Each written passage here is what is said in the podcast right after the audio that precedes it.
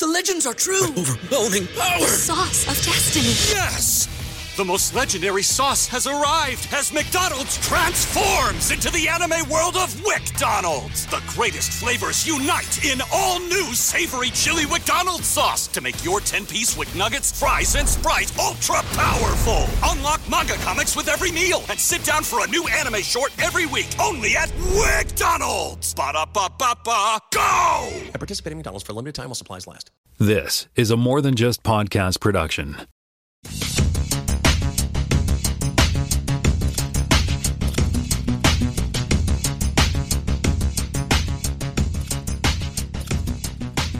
Welcome to Spotcast, Season 4, Episode 37. My name is Timothy. I am in Toronto, Ontario, and I'm joined once again by Jonathan Kuline in Mr. Saga, Ontario. Mr. Saga? Mr. Mississauga, Saga. Ontario. Mr. and Mississauga, Ontario. Hello. And we're also joined by Jaime Lopez Jr. in Seattle, Washington. How's it going? Didn't mess that one up. Oh, I guess I did. No, I thought you, somebody was going to say, like, Mr. Saga, that's my dad, you know? Mr. You don't have to call me Mr. Saga. yeah, exactly. Only my only they call my dad Mr. Saga. All right. Anywho. All right, so digging in, we got some fact check. Uh, a bit of a spoiler for today's show, but uh, we were talking about last week about uh, the character who plays, or the woman who plays Renee Picard, and it's Penelope Mitchell is the correct name of that person. Hmm. And I had mentioned everything, everywhere, all at once. Uh, apparently, people I know have seen it. I don't know how, but uh, because apparently, I don't know, maybe it's in the US, but in Canada, it's only in theaters April 1st. And across, like in select theaters in April 1st, and then across Canada April 6th, which is means so, like, you know, tomorrow as we record today, on the 31st of March, coming out in Canada and some places and whatever. So maybe it's been playing in the States already or something like that. Or was it Sundance or something? Or does anybody know? Nobody knows. Nobody cares. I yeah, I, I- saw your your fact check and assumed that was correct. I, I have seen a couple articles as I've been going through uh, entertainment news this week that have been highlighting it as it's you know coming, but I haven't seen anything else. So do you know who's in it? Michelle Yeoh. But yeah, this guy was on, I want to say Jimmy Fallon last night. Not, not Fallon, like Jimmy Kimmel last night. The guy who played the kid in the second Indiana Jones movie is now an adult. oh yeah, Ke Huy Quan, yeah. the guy from the Goonies. And the Goonies, yes, he's one of the one of the stars of this thing. So he was talking about his whole, you know, how he got into the Goonies and how he got into uh, Indiana Jones, and it was supposed to be his brother who was auditioning, and uh, he was coaching him from behind the camera, and they sort of said, you know, let's get that kid back in here. Hmm. Next thing he knows, he's flying off to Asia to shoot, right? Hmm. Anyway, um, yeah. So, uh, well, I think we kind of knew this, but uh, directing the last couple of episodes of this episode that we just watched, and the last week's episode was none other than Howard the Duck's Lea Thompson. This episode is in the one we just watched. Yes, we that, just watched this. That was not by Lea Thompson. She she did the she did the two previous ones. This one was this one was Jonathan Frakes. Anyway. Yeah, so she was in this episode. We'll get to that. She was in this episode, yes, but but I was was try, just trying to say like I, I don't know why I called it Howard the Duck. I really don't give a hoot, but you know I just thought I hey would that in hey, it's I don't give a quack. All right, fine. Yes. Anyway, so she was on the. Uh, well, we'll talk about it later. Yeah. So there we go. And um, yeah, sad news. Um, Taylor Hawkins uh, died at 50 years old. Drummer from the Foo Fighters. Really sad. We had tickets to see them play, and of course that's all canceled. And yeah, so yeah, really great drummer, great guy, funny guy. But yeah, tragic, tragic loss for rock and roll. Yeah, that was uh that was a real stunner. I'm you know to to have somebody who's so vibrant and so young go was yeah really I think caught a lot of us by surprise. And um yeah, I mean the Foo Fighters have just been part of pop culture and and everything for I mean since the 90 mid 90s, right? Like it's Well, they it's a- were they were doing their 25th anniversary tour because it was actually the 26th anniversary because they they had to put everything on hold because of COVID as well, right? So yeah. Yeah. on the sad sad news. Anyway, Yeah. there you go. No, that's sad news. And and and you know, sucks for Dave Grohl because like it seemed like Taylor was his. You know, they were always the two guys.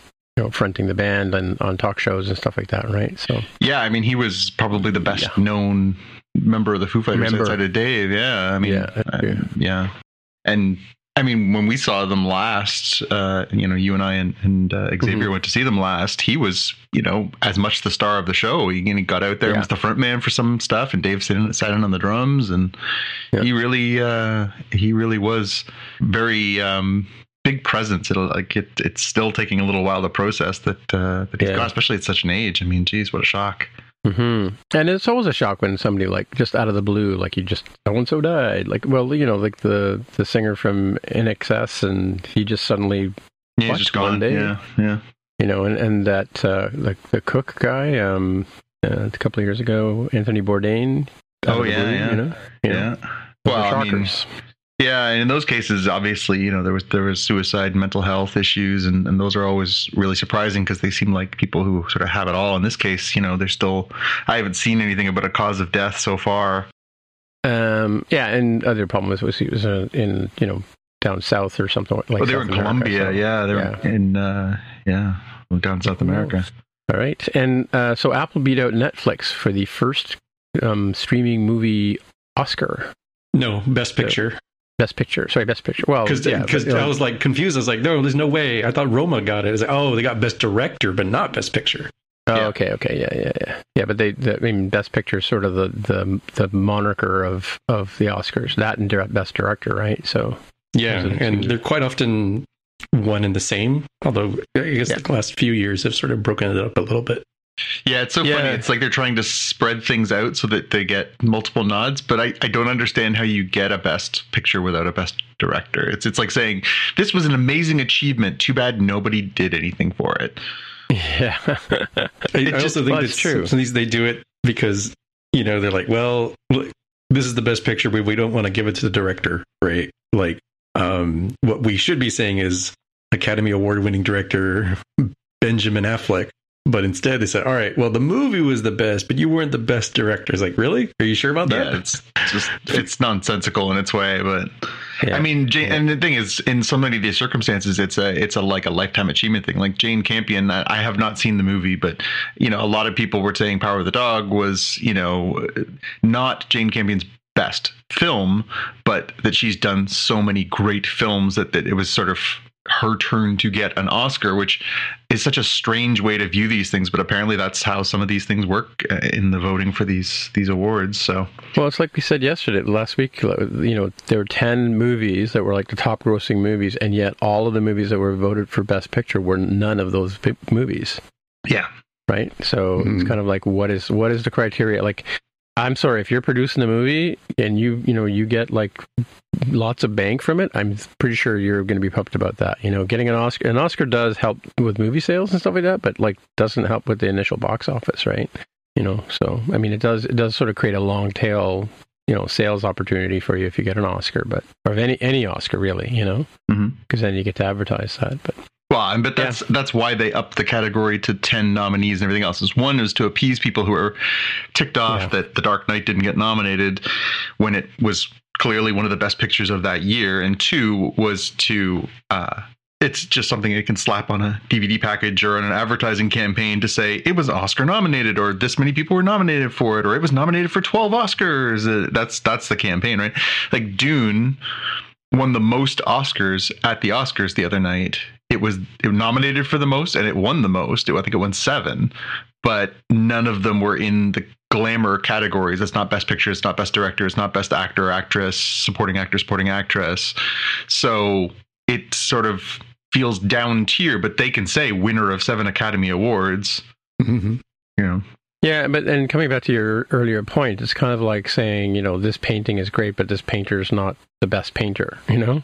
Well, is owning a Picasso the same as owning like one of his seminal works? You know what I mean? Like, Oh, yeah, you can't afford the seminal works. Like that's the thing, though, right? Yeah. Like, but but you're right. I mean, like like you know, can you vote for Van, Van Gogh as the as the best? Like, I mean, I suppose you know I'm going to get in trouble for this, but you know, Picasso is probably the best painter of the 20th century. But like, I don't know that necessarily one of his particular individual paintings is like the best painting of the 20th century. You know. Or even of Hmm. that year, as it were, right? And that's kind of sort of I don't know. It's it's kind of tough, like you said, like it's the artist and the art, right? Which we're going to get into in a minute, I think. yep. Hopefully, hopefully not. But um, The problem with this is that it's also it's it's the inherent problem with awarding art you know balancing them against each other how like how arrogant are are we to say that one film is better than another film that one one person is more worthy their performance is more worthy. It, it really it, it is a bit of a, a house of cards when you start you know messing around with it. It just collapses pretty fast. You're like you know what what kind of nonsense is it to judge these people against one each other like one another? It's it's just kind of crazy. Well, yeah, that's true. And I mean, and if you think about it, like movies as a general, as an art form, it's it they're so diverse. I mean, like we all tend to like, you know, we all because of our, you know, because we're on a sci-fi podcast, we tend to like, you know, things with sci-fi in them. But that's not to say that I can't watch Power of the Dog and and like it. Like I was going to say about Coda in particular, my review of Coda was, "I'm not crying, you're crying." yeah because I mean, you know what I mean. I don't know if you guys have seen it, but it, it's a tearjerker, right? In a lot of ways, right? Um, but it's just you know, it's it's a coming of age teenage story. I mean, like I I talked about one a couple of weeks ago called Beans, which is the same same plot but completely different execution, right? So. Mm. And you almost, almost learn how to sign watching this movie. It's it's so funny, right? So I don't know if you have you guys seen the movie at all, or you plan to see it? I don't have Apple TV Plus, so I haven't seen it. But but that's that's a me problem. Uh, the thing I do like about this um, that avoids some of the like literally nobody saw this movie problem that sometimes the Best Picture award has is that that's not true. I think because it's on something like an Apple TV Plus, right? It's a lot more accessible. Even if people didn't see it sort of organically when it started getting Oscar buzz, pretty sure a lot of people watched it when it you know won the Best Picture. I'm pretty sure many more people decided to watch it. So I I hmm, think Yeah. that is pretty nice to have the accessibility versus oh here was some weird art house film that was only at Sundance or something, right? So Well, I mean, that's an interesting point too, because the thing about it is, is like in order for in order for it to get votes, it gets voted by the Academy, which is like you know a, an insider club. It's not like you and I get to vote like a like a like the Nintendo awards, whatever they are, the People's Choice, right? This is these like they have to make however it's possible. They have to make this movie available to all the people in the academy. So whether they gave them a streamer or gave them a special access, I mean that doesn't mean that everybody in the academy would necessarily have to have Apple TV. But you know, if it's only like you know what I mean, like no, they have a secure site. That's how they, they used Yeah, to send out screeners. Now Yeah. they just have a secure site where basically, and if you're a member Yeah. of the academy, they just put stuff onto the secure site. So that's that what I'm saying. Like Apple would have made it accessible to them, and Mhm. and it's you know, and TCM is going to show it. Like TCM does an Oscar run every year. You know, where they they replay. That's why I watched The Sting a couple of weeks ago. I think I talked about right. Mhm. Um, you know, because it because it was during the Oscar run, right? And and so in five, ten years, whatever, Coda is going to be on TM or TCM. You know, like Turner's going to make it happen somehow, right? Maybe. Maybe, maybe. Or yeah, I wonder if it'll ever. I wonder if these Japanese movies will ever up, end up on a Blu-ray or something like that. You know, wouldn't that be interesting? The um, other thing worth mentioning about Coda is that Troy Coaster, uh, Kotsur rather, won for Best Supporting Actor, True. and Yes, he yes. Uh, was the first male, uh, deaf male, to win um, uh, that award. But it was also interesting because he apparently was very actively involved with the the Book of Boba Fett, Mandalorian, uh, the sign language that they the Tuskens use. He actually developed that and was Oh, actually in costume as a as a Tusken in the show. I didn't know that till Oh. this week. Uh, Cool. a couple of the blogs that I go to were like big win for sci-fi. I was like, wait, what? But apparently, yeah, apparently Troy was very um, very instrumental in developing that that sort of non non ASL sign language that the Tuskens used. Oh yeah, you know what? Quick, quick, uh, sort of sidebar, um, and uh, and pr- I probably should have caught this in the in the fact check. But uh, what was the name of the actor who played the punk on last week's Oh? Kirk Thatcher. Kirk Thatcher. Kirk Thatcher. So Kirk Thatcher is a Muppeteer. Yeah, and I, He's I- I saw- directed a number of movies and stuff like that. Yeah, I saw that. He's apparently he was actually an associate producer on Star Trek Six. He's been behind the camera, like behind the scenes, doing movies for thirty five years. And I didn't realize how they just pulled him in for that role in as this kind of a you know a joke and and an inside kind of thing in the eighties, and they pulled him back out for this bit as well. yeah. But but apparently he's yeah apparently he's quite involved in the industry. Yeah, he wasn't. He wasn't so much a nobody. So just here's like, so, uh, you guys haven't seen Coda, right? So, No. so I'll tell you that. So you know, I, we we analyze things on this show. We we kind of like we scratch our heads and wonder why things are the way they are, and and and I can see why. You know, like in, in retrospect. But I kept thinking, you know, she keeps she sings right, and of course her parents cannot hear a single word, right? hmm And so they go to a high school or high school performance, and they're sitting in the audience, and they're looking around at the audience people, and they're talking about like, you know, did you put the, did you close the dog, did you let the dog out, and did you buy butter, and to each other in while they're sitting in their seats using sign language while these kids are on stage singing, right? So that's sort of a funny moment, right? But they kept looking around to see the audience's reaction to sort of gauge how well she was singing because they they thought she's going to get up there and like make a fool of herself and whatever, and they'll just be here like as parents do to support them, right? But you know, she was obviously a very good singer. The actress is a very good singer, and um, so she was, you know, in the story, she she blows them away. But I kept thinking about this, like you know, she's singing, she knows her parents in the audience, she signs to them all day long, right? On at work, like she helps them fish on their boats and stuff like that. And when she's doing her big audition to go off to school, you know, the parents sneak into the auditorium. And it's not until then that she realizes that they're there that she starts signing the song she's singing, hmm right? Um, because, it, but you know what I mean, like like things that bug you in the plot. I kept looking at her, going like, why, why is like this person can have a conversation with you and sign like on the fly, like she's that talented as a, as a signer, right? Why is she not doing this? And then it's not until the very end, and you know, spoilers, that she starts doing the you know signing as she's singing, right? So Yeah, I would her. imagine that it's it it could be challenging though to to if you're really focused on your performance to do both, right? I, I guess that's but you're supposed to infer that she doesn't do that because it's it's harder to focus. Yeah, yeah. Well, I mean, yeah, but yeah, that's true. That's true. I mean, but having done played music myself, I know you can you can walk and chew gum at the same time. Mhm. If you've played something or sung something enough times, you can, you know, run around and act like an idiot while you're doing it, right? So I think having personal experience at that. Hey, speaking of acting like an idiot, Yeah. Speaking of that, Jaime, what were you thinking? I'm sorry. Um, so I don't know about you, but uh, so of course you know I went to see a movie called The Batman while this was on, so I PVR'd this moment. So I didn't watch it live, or I, no, I think I can't. No, I didn't watch it live. I watched it on. I watched. Was watching it on on PVR, and so I'm fast forwarding through the commercials and stuff like that. And and all of a sudden, I just I don't know why I just picked up my phone and started looking at Twitter, and I saw all of a sudden I saw here's what happened on Japanese TV that got bleeped because I hadn't got to that part of the show yet, right? It was like coming up to it. And of course, you know, on Japanese TV, because the the commentators are speaking in, in Japan, Japanese, they don't know what Will Smith is saying, right? So I don't know. Maybe you were under a rock last week, but um, you know, the the moment was that that Chris Rock came out on stage to introduce and and doing. You know, the kind of thing that Ricky Gervais started and Tina Fey and, and Amy Poehler have done as well, you know, making fun of, of the, the, the stars in the audience, you know, as a sort of point of humor, makes a comment about Jada Pinkett Smith, which seems to go over well. Like it's just sort of a funny ha ha ha. well, it was kind of an And next- awkward ha ha ha, but still.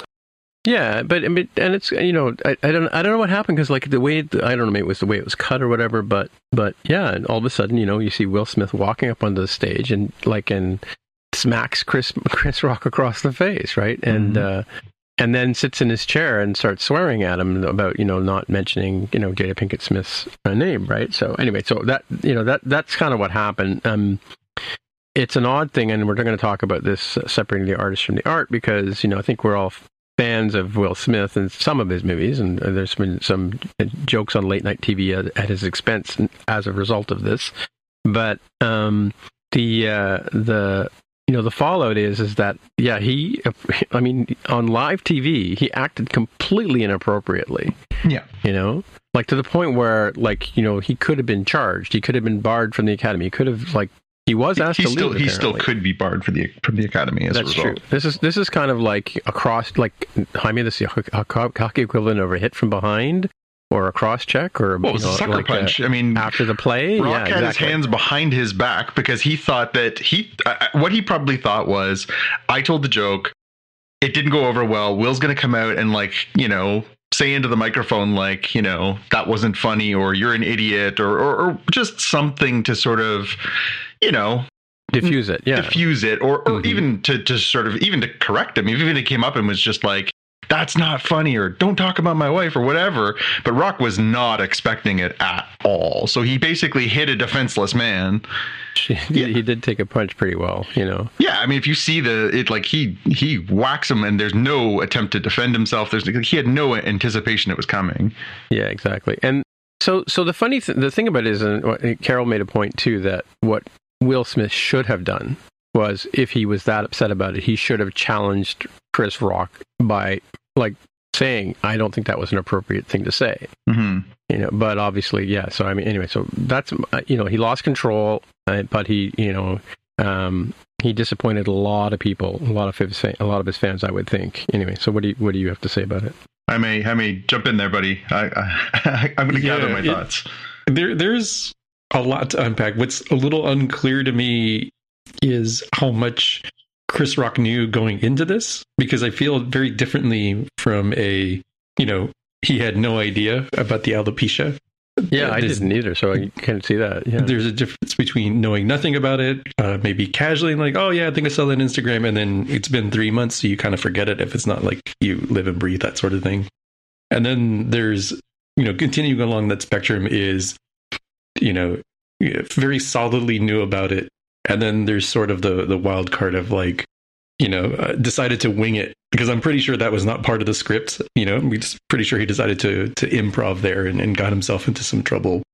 So there's that, and then there is the the very strange reaction from Will Smith where you know he does sit there and laugh, and then you know his wife is not acting um, a- a- along with it, and what we don't what we critically don't see is at what point did he change his mind on what was happening there? Yeah, because he was exactly. Yeah, chuckling yeah. along too. yeah. whether I you believe it's a real one or not, he was not immediately enraged and then ran up there to to hit this person. So there's a uh, a, a lot in that missing, you know, ten ish seconds or so that I very much would like to see alternative angles. Well, and there's also the other side of it too. Is we don't know if there's any history between these two, right? Like, like, do they even know each other? They, they do. They have worked together in the past. Yeah. Okay. So But I mean, and they and they would have run in in similar circles obviously i mean these are we're talking about two of the most high profile african american performers of the last 30 years like yeah, yeah. it- it's inescapable but i mean so this obviously was just a disaster uh, from from top to bottom. I mean there are people who criticize you know chris rock saying well his joke was inappropriate. There are obviously people who are critical of of will smith's reaction. There are people who are critical of the academy's reaction. There are people who are critical of the i mean jim carrey came out the other day and was lambasting the audience by basically saying like giving a standing ovation to Will Smith for winning the Oscar 20 minutes after this happened was an embarrassment for all of Hollywood. Um, it's hard not to not to agree with that. I mean, you know, you just witnessed something so um, off-putting and unpleasant and violent, and you're still showing this person love for this for this honor that he won. That had, you know, obviously don't have anything to do with each other. But how do you separate the art and the artist, right? Like, and the act and the artist. Um, I think the most disappointing thing for me is that, you know, b- beyond obviously, there is no excuse for solving these issues with violence. And there's no excuse for solving them like that. And, you know, I mean, think about, you know, we, we, like the next day, nobody was talking about Coda. Nobody was talking about all these amazing performers. You know, it should have been the, the pinnacle of all these performers' lives to have had this honor. And, and nobody's talking about any of that stuff. They're just talking about this incident. So he, he spoiled this for so many people. And again, it comes on the heels, like, you know, he won for, for portraying the Williams sisters' father. And not only did they they got this sort of public embarrassment after Jane Campion stuck her foot in her mouth at the directors or the the um I can't remember which awards it was recently before this, but then now the second award show in a row they've gotten basically people aren't talking about the Williams sisters and how they overcame and what their father was like or anything else. They're just talking about Will Smith and this behavior and everything else.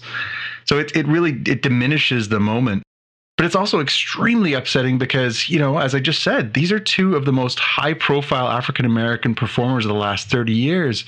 I hate the idea that there are narrow minded people who are going to look at this and say, well, there you go. Those two black men were fighting. And, Exactly, and that's, you know, that's emblematic of the behavior of black people or anything that could be read into that. Like, that's, it's so upsetting to see that, that, you know, you know, it's going to be perceived as a, as a, you know, black on black violence thing, which is, it's so upsetting that that that can be misread that way. And and you know that there are narrow-minded people all over especially america who are doing that. Uh, i just it really the whole thing just leaves a bad taste. I mean i, I said you know like I, I i actually got home because obviously we were a little closer to the theater so we got home and actually watched it live and then I'm I'm lucky enough that I can actually lip read. So when they bleeped it out here in North America, Oh, you didn't have to be that good expert at lip reading to read that. oh no, but I mean, like in the moment, I was like, oh, he just said what he said, and my wife said, really, and then they they he repeated himself, and I'm like, no, that's exactly what he just said, and you know, I, I watched and I watched for a few more minutes, and I just said to my wife, like, I, I'm not going to watch this show anymore. Like, I I'm sure there's going to be more, and there's going to be whatever, but I'm like, I'm out. I'm out. I don't like the Oscars at the best of times. I found that they really have lost their luster over the last number of years. They've become, uh, you know, I mean, beyond the Oscars too white and so many other issues that there have been with the way that they decide their awards. I mean, really, it's it's just it's a Hollywood event voted by Hollywood about Hollywood. Like it has no connection to reality or you know like we, we've obviously we've talked in the past about how you know they pay lip service to you know popular movies. They don't recognize performances uh, that are you know necessarily great just because they look down upon you know the the the you know the the marvel movies the sci-fi movies and stuff like that. Like they're not art you know. I, I just i have a tough time with the academy awards writ large but this is just yet another stain on what has become an increasingly nonsensical and and pointless thing. And I and again I, I just fundamentally have a bit of a problem with the idea of, of pitting art against art. Like it's strange. I mean obviously we compare art but we're comparing art you know with the hope of, of you know spurring discussion not like and you get a gold statue and you don't. Like uh, just uh, the whole thing just leaves a really really bad taste. And and as you say it for me it tarnishes Will Smith forever. Like, uh, you know, I have enjoyed him as a performer for, you know, most of my life. Will and I are about the same age. I've always enjoyed his work. I haven't loved every movie he's ever done. I've enjoyed everything I've ever seen him in. But then, you know, that's true of any artist. But I don't know that I could look at him the same way without thinking, like, was he always unhinged? Is this something lately? Is it his relationship with his wife? It, you know, obviously, you know, there is the backstory of of you know the the the book that he wrote last year and the challenges in their relationship and all of the different factors. It just it's it's so upsetting. It, like you know, we, we were talking. Obviously, we've talked about artist versus art in the past. We've talked about the Woody Allens. We've talked about the Pablo Picassos. We've talked about the people who are, you know, doing these awful things you know, but can you still reconcile how great the art is? I'm having a tough well, time. yeah, it's like like I like Baby Driver. I can't. I, I love the movie. I Yeah. love their director, but I can't watch the movie anymore. Well, Kevin Spacey has ruined more than a few movies. But that being said, you know, yeah, how much? Like, can you watch any Kevin Spacey? movie? Like, L.A. Confidential is an amazing movie. Can you watch L.A. Confidential? Kevin Spacey's got a big part in it. yeah, and same with uh, same with Seven, right? Like you know, Well- um, Yeah, I mean, like like like those kind of things. But like like he's clearly grooming the kid in the in the movie, which is what I which I, fi- I take you know offense to. Right? yeah. But- well, yeah, particularly that. Yeah, it, it's tough. I mean, like you know, like I mean, I have the same problem with Billy Bob Thornton, not because of. I mean, I used to sort of like his movies. I I couldn't figure out what it was I didn't like about him, but you know, when he blew up at Jian Jian Ghomeshi of all people. On on you know national radio live, I was wa- I was listening to that episode when it was happening, and, and I just my jaw dropped, and you know. Yeah, um, you know, and and it's been replayed on on because they filmed Q at the same time at um, it's been played back, and and again, it's sort of like now now I just anything that has Billy Bob Thornton in it, I just don't watch it. Yeah, well, yeah. It, it, will be really interesting to see what the outcome is. We talked about how, you know, obviously one of the things that has been discussed is that, you know, he could face, you know, expulsion from the academy. He could, it seems like he's going to be able to keep the award that he won, which, you know, okay, fine. You, you won the award uh, in a, in a competition that had nothing to do with this event. He could, it would be nice if he could follow in the footsteps of Sidney Poitier and, and Denzel Washington, right? Like the only other two African Americans who have won that particular award. You know, and and, and yeah, like he's uh, you know just like Trump set America back you know 50 years, he's now set you know that struggle 50 years. Yeah, well, hopefully not. Hopefully not. Hopefully we can view this in the context that which it was, which is somebody who is clearly having some some mental health struggles. Is this Tom Tom Cruise jumping on the couch or Fonz jumping the shark? You know, like I mean, it's hard not to th- think that, but then you know, I, I, don't know. I mean, you know how Hollywood works. I mean, Mel Gibson was nominated for a freaking Oscar after being, you know, revealed to be a misogynist and anti-Semite and and all these things. Like, I I can't watch Tom. I can't watch Mel Mel Gibson movies anymore for the same reason. And, I used to be a big fan of his. Yeah, like yeah. you know, again, art artists. You know, there there will probably come a time again where I might be able to sit and watch, you know, Lethal Weapon two and and be able to divorce who he was from the performance in the moment, but I'm not there yet. I mean, it's funny they were going through the list of people who have been actually removed from the academy. And oh yeah. The list was Harvey Weinstein. Okay, yep, I'm with you. Uh, Bill Cosby. Yep, I'm, again, I'm there. I'm there for you. Roman Polanski. Okay, again, yes, I'm fine with that. And there was one other person whose name I didn't recognize, but apparently he was caught uh, selling uh, every year was selling all his uh, screeners back when they used to give oh. out physical screeners. Really? So four people ever have been kicked out of the academy, and we're talking about you know um, somebody who was accused of having sex with a, a child, somebody mm-hmm. who was accused of gross and egregious abuses of power with involving a lot of women, uh, or two of them, I guess, and then uh, somebody who apparently sold bootleg DVDs. Um, well, and, and yet you've got you got Woody Allen, right? Like, yeah, I mean, he theoretically is still a member of the academy. Yeah, mm-hmm, yeah. Mm-hmm. So I don't know. I don't know what the I don't know what is an appropriate punishment. I mean, uh, apparently uh, Chris Rock decided he didn't want to file. The police asked him afterwards if he wanted to file charges. He said no. Carol asked me today, like uh, the the fall, one of the fallouts is that they announced today that Chris Rock's um, ticket sales have, have just completely sold out, and you know and they're they're being you know like it's it's been a big success for him in that sense right? But the thing about it is is like if you watch chris rock's show he like you know eddie murphy and bill cosby before him he talks about his life right? This is going to come out on stage well, he he had his first show since the Oscars apparently the yeah. other night, and I, I, read that today. And he he sort of said, you know, hey, and he made a, a little joke about it. He said, hey, how was everybody's weekend? Yeah. And uh, and then but then he also told the crowd like, I'm still processing all this. I I don't really have anything to say about it beyond that. And you know, it's a debate. Is the best outcome of this for him to dine out on it and make a whole routine about like I never saw it coming and here's my whole spiel about like what was going through my mind and, and do a part of his act and make you know a million bucks off it, or is it to be like, hey, I you know, I shouldn't have told that joke. It probably wasn't funny. I didn't anticipate that it was going to have that kind of outcome. I feel bad for Will that he's clearly got some struggles that that he felt he needed to confront me like that.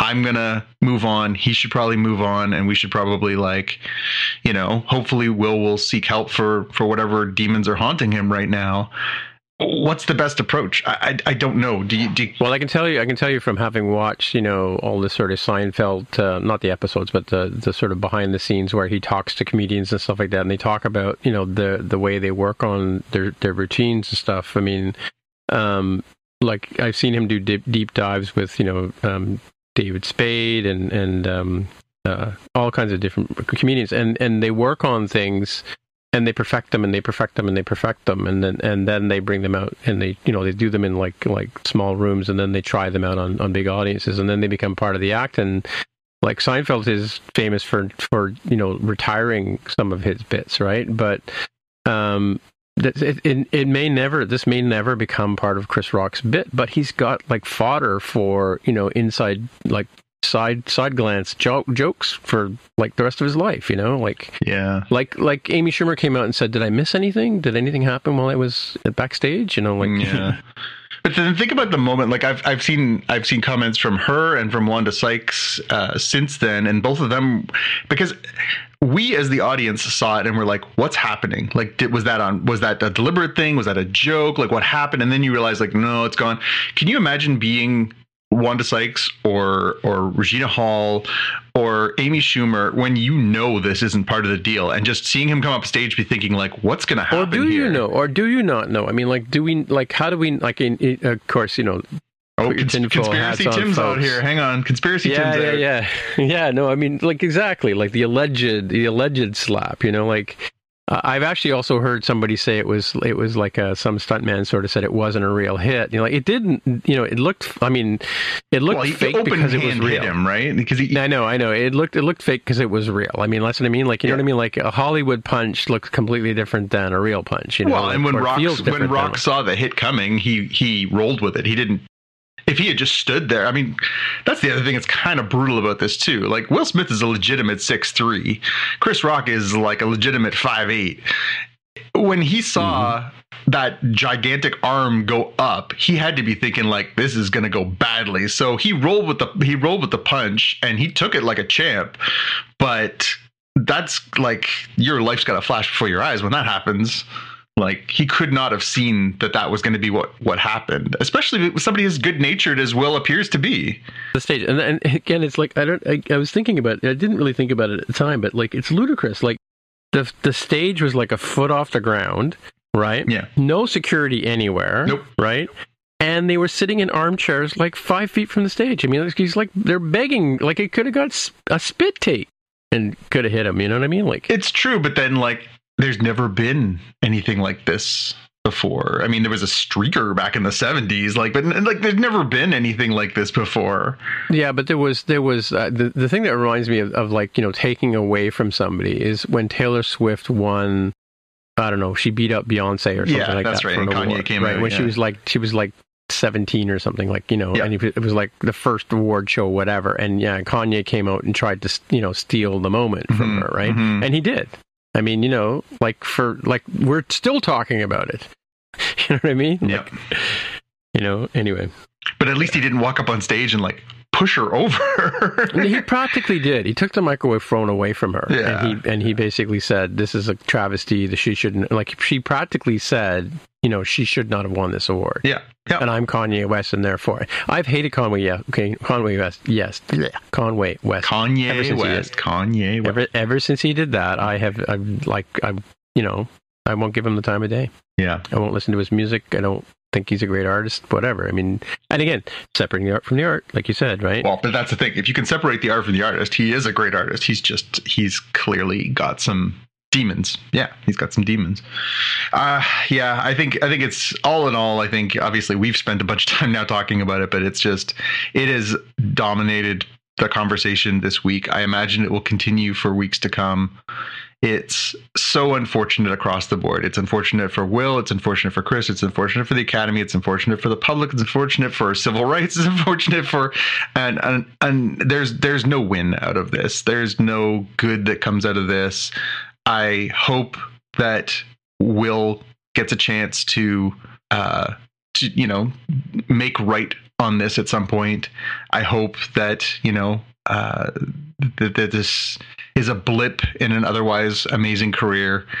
Uh, but I don't know how you live this down, and I hope I hope that nothing but the best for him in the long run. But in the in the moment, you know, you've you've you should be ashamed of yourself. You really should. Yeah. Oh, I can see who who is nominated. Let's move on to the, the actual the actual uh, next story here, which is to, to talk about the awards. Now, you already mentioned that Dune won most of the most of the awards for the night. So, mm-hmm. But Coda Apple's Coda wins big.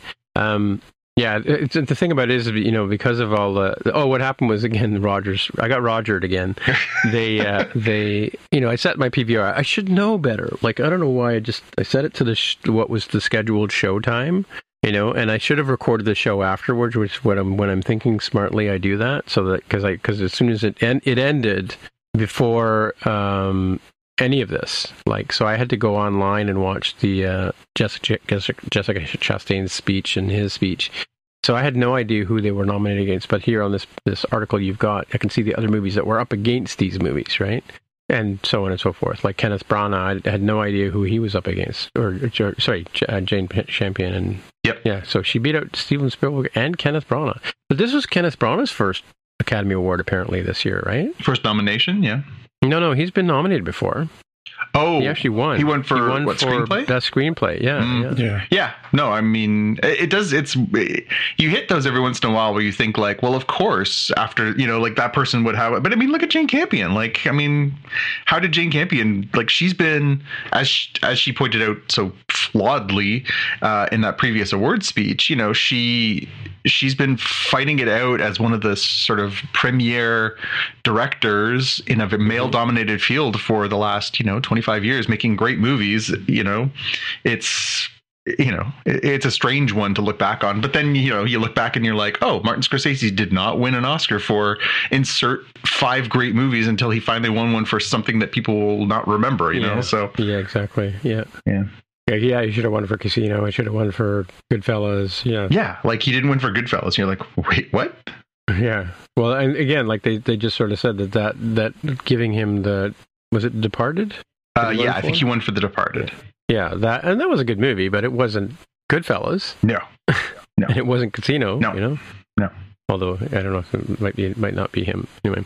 Yeah, see, I had no idea Jessica Chastain for Eyes of Tammy Faye, which I I, I saw the makeup that you make up the other day. It's unbelievable. I haven't seen the show yet because I'm not a huge Tammy Faye fan. Um, but um, you know, beating out um, Kristen Stewart and Nicole Kidman and and and I th- and I thought being Ricardos was amazing, right? Yep.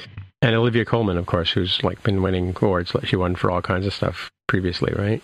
I mean, she probably wears more makeup, uh, Jessica Chastain, more makeup than Doug Jones is Saru. I mean, they had to like pull out the spackle to make her look like uh, Tammy Yeah. Faye's heavily makeup style And and um, what's his name? Andrew Garfield. Yep, from Tick Tick Boom. He looked completely different. well he was in that same movie he played uh, he played jimmy Jim Bakker. Bakker. yeah Mm, mm. Yeah, like yeah, it's totally. It's if you see even if you see a still of it, you're like, what? Well, it's yeah. We'll talk about the um, Colin Farrell in a bit, but anyway, have you seen have you seen the Batman, Tommy? I've not seen the Batman. No. Oh, okay, all right, okay. So we have to be very careful. So Yeah, looking at spoiler this list here, I didn't have anything that I really disagreed with. I think it was a pretty. I mean, you could you could quibble. I think and be like, well, maybe this one, but I didn't see any. Oh my gosh, they made a terrible mistake moments in any of these um sort of the glory awards here. Well, look, Hans Zimmer won another Academy Award. The the mistake for best original song was not in what's here in the list, but in it's what not yeah It's like there's a reason they put we don't talk about Bruno as a special uh, performance because that's the one that Encanto should have submitted, not uh, the wonderful, beautiful Dos Oruguitas, but um, the catchier one that everybody knows and is going to be you know baby sharking from now till the end of time is we don't talk about Bruno. Well, they they, they Right. literally put a, a sing along version of Encanto on on Disney Plus because of the popularity of that song. Like that's a missed opportunity. Yeah. Yeah, So, so going with what's here, I'm like, oh yeah, the, the "No Time to Die" of Billie Eilish. It's a very James Bond song. It's a good song. I think it probably loses to "We Don't Talk About Bruno" if that was Oh, yeah, if that was 100%. submitted for nomination, but it wasn't. So I'm like, oh okay, nothing can go here. And when I saw all the technical awards, I was like, yep, this is a good pee breaker because Dune is winning all of these. So, yeah. I thought Dune was going to sweep it like that happens with the Oscars. You know, like mhm. one movie comes in and just steals all the awards. Yeah, I mean Dune. Dune feels like it got treated like Peter Jackson's first two Lord of the Rings movies. Like we'll get you later. Really? That's the vibe I got. Like even when it was nominated, Yeah. people were like, "Yeah, but it's up against this, this, and this, so it'll never win." And it won all the technical awards, which is exactly what Peter Jackson's uh, Fellowship of the Ring did and Two Towers did, and it got nominated for Best Picture as those two did. But I, I found it bothersome because I honestly think that Return of the King is the worst of the Peter Jackson original definitely. trilogy. It is 100%, It is 100%. the least best told story. It is clunky. It doesn't work well as a story. It's but it was hard to watch. it's it's just and it's too long. Like even the original cut was too long, and yet they basically kept like, oh no no, we're not going to give it to the first one. Oh no no, you're not going to get for the second one. Okay, now for having completed the trilogy, here's your Oscar for Best Picture and Best Director, and and I was like. "Ugh." The, the first and second pictures are better than those. They're better made movies. they're yeah. they're better performances. There are and and frankly, I think the first one deserves it just because of the the sort of visionary scope of it and yet like i was looking at this one and i was thinking like yeah denis villeneuve kind of got done dirty here because they're i'm sure looking at it thinking well they're going to make at least one more of these things we'll get you on the next one and i think that's a shame because it it which is dumb because his COVID could happen. You know, like well, like, that's that's it, right? And or You you know? know, Timothée Chalamet could be hit by a bus tomorrow. Like I don't know. to me, it just it, it it it again it speaks to the way that the Academy does business, and this is part of the reason why I kind of um, have been out on them for a while. Is it's not about best. It's about politics. It's about you know uh, cronyism. It's about you know lifetime achievement. There's so many nonsensical things balanced in here. You know, like it, it's just awful. I, one of the best things I've ever heard was um, Bill Simmons from, from The Ringer has maintained for a long time that you should never give out an Oscar or any major award until five years have passed. That you should wait and let the impact of things soak in before you decide them. Because if you go back at least five years and look at all of these awards, you change at least half of them it's so hard to decide in the moment, you know, it because it's about who who had the best, you know, uh, marketing campaign behind the scenes. It's who took the right people to lunch. It's you know, it's it's all these things. It's not about how does the quality of the work stand, you know, the test of time. Again, you talk about like, you know, Forrest Gump versus Pulp Fiction. You talk about, you know, so many of these instances in the past where you're like, how who how did that win? In the moment and you realize like yeah you don't you don't know half of it right yeah, yeah, yeah. That is an interesting idea to do the um, the only Hall of Fame I'm familiar with is the NFL Hall of Fame, which you are not eligible to join until after five years. I want to say from your Mhm. retirement. mm-hmm So, um, you know, like like Tom Brady, for example, w- was ticking the clock down for about two minutes, and then is back on the five year clock for, for whenever he retires.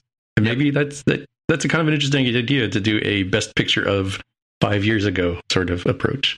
well it's just so hard in the moment right like how do you you know when you get these sort of crushes during quote unquote awards season and you know you don't know what's going on behind the scenes and and who the who are the power players who are making all these different things happen and and you know momentum changes on these pictures based on yeah like you know, there was some speculation that Jane Campion may have cost herself an Oscar when she stuck her foot in her mouth about making a comparison with the, the Williams sisters and, and how she had to overcome things as a director versus what they had to overcome as as black tennis players, which is stupid, uh, objectively. Uh, you know, but she still managed to win the Oscar, and good for her. But you know, uh, you know, in the moment, things happen, right? In in the Mhm. campaigning, things happen. Well, but you know, it's funny that you just said that. Like, it, it's it, it, yeah, totally inappropriate for her to say that. But you know, it's kind of like you were we're comparing apples and oranges and saying, well, this is clearly this is the best fruit. You know, like like in the Academy Award process in general, right? Like like you know, like like you can't compare what the Williams sisters went through to what Jane Campion went through, and yet they're still they're on the same ballot. You know, practically. You know. Anyway. I mean, but men do it all the time in, in male circles. We we compare ourselves to other males who completely are not comparable.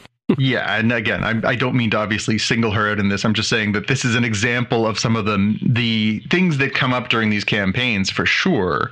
You know, again, it's it's just it's it's crazy in retrospect when you look back at some of these things. You're like, oh, how did that person win that award? How did how did this film get to that spot? And obviously, we'll never know the whole story on some of these, but some of them you're going to look back on and be like. Well, I mean, we talked about it even when we did the Spocky Awards. You know, I still think mm-hmm. I think Spider-Man: No Way Home was a better film. I think or a better movie. I think Dune was a better film. You know, like Right. Dune is big and grand and cinematic and beautiful. And I'm sure that those same weightings are happening in the minds of, of the people who vote from the Academy. They're like, well, you know, I think Dune is big and beautiful and, and you know, uh, I enjoyed it, but like, hey, you know, this is the sixth time that I've watched a movie by so and so, and I think they deserve, you know, something different, you know? Yeah. So I don't know. Well, if you ask if you ask me about, I mean, yeah, I don't know. I was gonna I was gonna say that if you ask me about Denis Villeneuve's work, I I think um, Arrival was a better movie. But you know, what can I say? I'm wrong again. Let's move on. Yes. Let's move on. Yes, Let's talk about this next year. yes. Um, all right.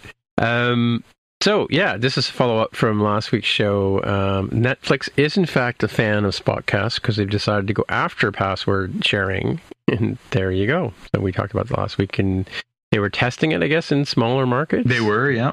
yeah, but now apparently they uh, maybe it was such a successful campaign after a week. I don't know what what the story is, but yes, they've announced that they're going to go after password infringers. And Again, yeah, Um, I still I still am really curious to see how they can pull this off. Yeah, I don't know. I mean, I don't know. It's a tricky one because I see that they want to, you know, recoup that revenue that's potentially there, but you could also cause a backlash where people start evaluating whether they really need it, and given that there's Disney Plus, Hulu, Apple TV Plus, etc., cetera, et cetera. It's a it's a much different competitive game now than you know just five years ago. Yeah, and and uh, again, Jaime, you you often say vote with your dollars, right? And and my and I can see that they're saying that here some people on Twitter are saying, "Oh, I'll never use Facebook or, or Facebook. I'll never use um, Netflix if this is the case." But you know, I, I don't really think that that kind, those kind of campaigns really matter in the grand scheme of things because I think the the majority of sheeple will continue to use Netflix, right? Um, so it's hard to say. I mean, you know, it's kind of like again from an infra- infrastructure point of view it, it's challenging. Like like you know you're gonna i think you're gonna you're gonna annoy more people than not. I mean if you like we already have paywall annoyances. We are i mean i'm like i don't know about you jaime but if you use a personal bit bitbucket or github account you know now that we have like they've gone away from simple username and password because because i guess their systems were so hackable to these convoluted you know um two-factor authentication things that make professional developers pull their hair out. You know, um, it's a, it's a tough like trying to you know stop people from getting into things that they shouldn't get into is is a challenge, and nobody has solved it yet. You know, like they, they talk we talk about on the other show about getting rid of passwords and going to all kinds of other things. Like you know, we have fingerprint ID and we now have Face ID, and you know, how are they going to like you know, hey Dad, I want to watch you know. Uh, what's a movie called Turning Red or whatever. Um, come and look at the screen for me for a minute. You know, Yeah. you know. My favorite, my favorite thing I saw when I saw when Touch ID first came out is is a man is sleeping on the couch and his kid takes his finger and starts lowering it onto the iPhone. Right. anyway, yeah. I mean, what are they gonna do, right? I, I guess we'll find out. I guess we'll find out. How will we know though? Well, I guess I guess at some point they'll send a, a letter to the people who are doing this. I can't imagine that somewhere in our networks we don't know somebody who's doing this this nefarious well, we deed. can maybe maybe we should do a poll our our audience or whatever. there you go. Well, it's like it's like the Game of Thrones when, when they went after the, the BitTorrent downloads, right? And they sent everybody a letter, and you, oh, we, we noticed you're downloading a. I actually got like I think I I may have done that at one point in my career, and got a a message from my internet provider saying, hey, we noticed your IP address downloaded, you know, the latest episode of, uh, you know, um, Game of Thrones. I forgot the name of the character that uh, Dinkus plays. Oh, Peter Um, Dinklage, Tyrion. Yeah. Tyrion. Tyrion's really mad at you. That's all I, all I could imagine was, you know, Tyrion coming over to yell at me about it. You know? No, they're gonna send the, the was it the mountain the mountain the mountain. Oh, yeah. It's yeah. like, you know, six foot eight inch behemoth shows up at your door. We don't like what you're doing. What was the one that was half dead or whatever? That's right? the one. Yeah, yeah, yeah. He's the that's the Or. Ari, or Arian's going to put me on her list. that's, that's right. You're you've made Arya's list. yeah. I mean, spoilers for those of you who haven't watched Game of Thrones. Anyhow. All right. Jaime, over to you.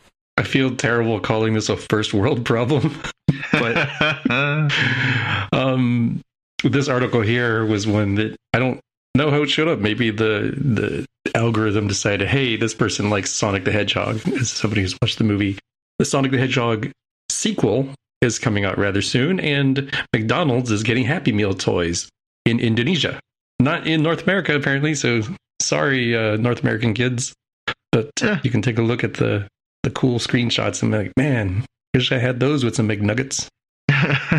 You have to go to Indonesia to get these? That's the only place that's that's had this officially come out. It's so weird that we're so close to the what's the release date? Like the seventh, probably seventh or eighth. It's coming up real yeah, soon. It's, it's like eighth, next yeah, week. yeah. And Yeah. normally they have these like right in line with the the release of the movies, and I've not seen anything. So I don't know what you're gonna do, kids. Cry into your McNuggets.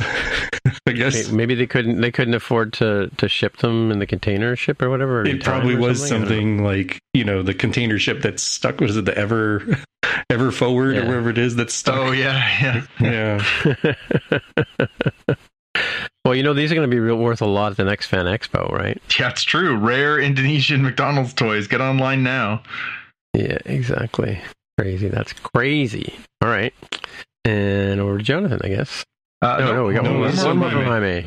Still me. Good news. Jaime's next. Yeah. So in the uh, everybody could see this coming thing. So Crunchyroll, which recently um, not merged, uh, was acquired by um, by Sony, which owns Funimation, the other big anime streaming service, is going to be a lot more restrictive when it comes to what do you get for free for your your you know your ad watching experience. So historically, Crunchyroll has had this whole sort of thing where you can watch anime uh, as it's premiering in Japan. If it's something you pay for, uh, you pay for the premium service, you get to see it, I think, as it releases there.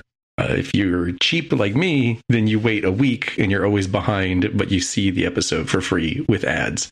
Well, they're not fully doing away with that, but they're essentially doing away with with free stuff. So th- you'll get a quote sampler stuff, so you can you know probably watch an episode or two of series, but you're gonna have to fork up what is it uh, seven ninety nine a month if you want to actually watch stuff. At least for new and returning series, it's a really unclear if they're gonna do like a exclusivity window and then all right, you know, it's been three or six months or whatever. Here you go, kids. You can watch this stuff for free with ads. But it's uh it's definitely a bummer for somebody who's mooched as much as I have. All good things they say in time must end. Jaime, sorry. Yeah, yeah, because the ads didn't bother me because like that's why nature gave us smartphones to fill the gap. That's why nature and Tim Cook. exactly. So thought that was worth mentioning because I, I I will see what happens here because as a perfect example, this season I am watching um the Shenmue anime. Mhm. And I tried to watch it in on Crunchyroll because I said, "Oh, uh, clearly I'll be able to watch it in Japanese there," and uh, it refused to let me watch. It was like, "Oh, fork over money, you chump." I was like, "Hmm, that's weird." Realized, oh, I can actually get it on uh, Cartoon Network for the Adult Swim part, which I, you know, just record that through um, my YouTube TV. So this is uh, unfortunate for somebody like me. I'm going to have to start thinking about what I do with this. You know, do, do I collect this service or or do I uh, do I wait to see what they do with the free stuff? But something for people to consider as they're you know they're fighting for your dollars sort of thing. Well, I'm going to stick in an, an impromptu uh, a public service announcement, piggy, piggybacking off of our conversations about uh, about Netflix and Crunchyroll. So I noticed uh, it was probably several months back, maybe even six months back, that the Google Play app disappeared off of my Samsung smart TVs, and I thought, well, that's unusual. Oh, really? I thought, why why would they do that? It doesn't make sense because when um what was it called? The the the other streaming service that they had for the longest time. They used to buy uh if you bought a, a physical copy of a movie they would give you a digital copy. Some of them came through itunes and some of them came through i want to say it was like ux or there was some, some Yeah, it was uh, ultraviolet? Yeah, it's, uh, ultraviolet.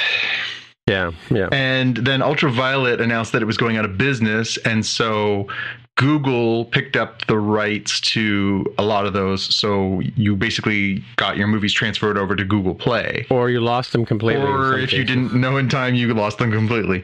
So I managed to transfer a lot of mine over. So I have probably, I don't know, 20 or 25 different movies and TV shows that I bought over the years that were on the Google Play Store. And the only way to watch them on your television set was to use the Google Play app. So, I'm, okay, fine. And then it just disappeared. And it basically said Samsung no longer supports this app. I was like, oh, weird. So it just, you know, it deletes. You're like, oh, it's gone it was not until this week that I finally looked it up and was like, mm-hmm. it just doesn't make sense. Like, how am I supposed to watch those things if I don't have that app? Apparently, what they've done is they've integrated it into the YouTube app. So, Oh, really? because they own YouTube, the way that they've done it is if you log in using your Google login on your Samsung oh. TV on your YouTube app, which they still support, It also works on Apple TV, by the way. then you can go into a subsection that basically says my library and in your library will be anything that you own a digital copy of Right. so it's basically they've turned youtube into the one-stop shop for not just youtube videos but also for google play content Hmm. so I say this as someone who apparently uh, had his head deeply buried in the sand and did not know what he was missing out on for six months for no good reason. It would have been nice if they put it in the in the notification that just said this app is no longer being used to see your Google Play movies. Go to the YouTube app, but they didn't do that. They just said this app is no longer supported. Go away. But That's apparently, the Google Play Store. Yeah, Google Play Store doing that. yeah. So good news. I still can watch those movies. The bad news is that, uh, and I, I cannot recall for the life of me if Goo- the Google Play Store previously had higher res content. I feel like they did. But I went to look at that stuff on my TV when I did log in the other day, and, and all of it was 1080p. There was no 4K content at all. So yeah, yeah, that sounds that sounds familiar to me too because I because I own the um, From the Earth to the Moon and I was I've been watching it on I think it came out on Prime or Crave or something because yeah it, all of a sudden it, it, the quality got better. Yeah, and and to be fair, like that's where the iTunes has been a, a nice plus is that they have basically as the movies have been upresed, they have just basically added those into your previous purchases. So if you purchased it as a 1080p add-on to a Blu-ray disc, they just upgraded to 4K, which is nice because then you have a 4K version and you don't have to necessarily run right out and buy the 4K HD DVD if you want to watch that movie in 4K. But in this case, the Google Play ones, they're still 1080p, which is unfortunate. So, Well, speaking of like impromptu things and high res, um, I just happened to I was poking around on Amazon today and I managed to get myself a free copy of Superman number one and Detective Copy Comics number twenty seven. Which, for those of you driving and transporting at home, are the original Superman and Batman comics for free. Hmm. Um, so, and I opened up my Comixology app, and it said to me, "Hey, you boob, re-download your comic books because they just published them all in high res." oh, Higher res, yeah. So if you if you've already downloaded your collection, go back and re-download it again. Yeah, I guess it depends if you're Oh, down. yeah. Like, I have a, a large enough digital comic book library that I I won't wouldn't want them all that, on my phone. that would be that would be a pain in the butt. Yeah, exactly, exactly. Yeah. But you know, now I have a high res copy of Detective Copy, Comics number twenty seven. there you go. There you go. You know, in glorious high res. It's like big blobs of red and big blobs of yellow. It's not like Yeah. not like Archie Summer Splash, which is the other one I got. yep. All right. Um, back to our our headlines. Got a few more before we break into our uh, into our Picard and uh, Moon Knight and all the other good stuff. But um, okay, so this one definitely was a weird out of the blue story. Bruce Willis uh, announced this week that he is retiring from acting. Uh, because he has been diagnosed with as- asphasia or aphasia, which is a um, disorder that makes it difficult for the brain's language center and uh, your ability to speak. So this yeah, I don't know how you guys felt about it, but I would just it just came out of nowhere. It just was there was no like no preamble, no nothing else. And obviously, uh, Bruce is sixty seven, so he's you know he's, he's getting a little older. But yeah, it just came out of nowhere that he was just like, "Yep, I'm done. No more acting. I'm I'm gone." And it's it's weird. It almost felt a little bit like somebody's sudden death. Like just the idea that like yeah, yeah. he's done. Yeah. Like he's Mhm. not going to act anymore. He's not like he's just gone. And this is somebody who's been at the center of popular culture since 86. Like, it, it's just it seems so sudden and so somewhat shocking to have him just be like this this release came out and it was just like and he's gone um, you know again Yeah, yeah. iconic characters obviously you know john mcclane from die hard pulp fiction you know he's been you know a looper like in in, in the sci-fi world this guy's been in, in a bunch of stuff the surrogates and, and looper and, and all these great sci-fi movies sixth sense i mean it's just kind of I, I it's funny because you know he's a little like Nick Cage in the way, and I, I, I hate to make this comparison because Nick Cage is clearly insane, but um, I I felt about him the same way that I felt about Nick Cage. Like, does he owe somebody money? Like, what's uh, why? Because he makes like amazing movie.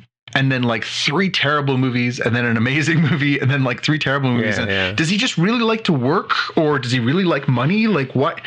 He's. It seems like for the last number of years, I'll see movies pop up on my streaming services where I'm like, is that Bruce Willis? Why is Bruce Willis in this weird B movie looking thing?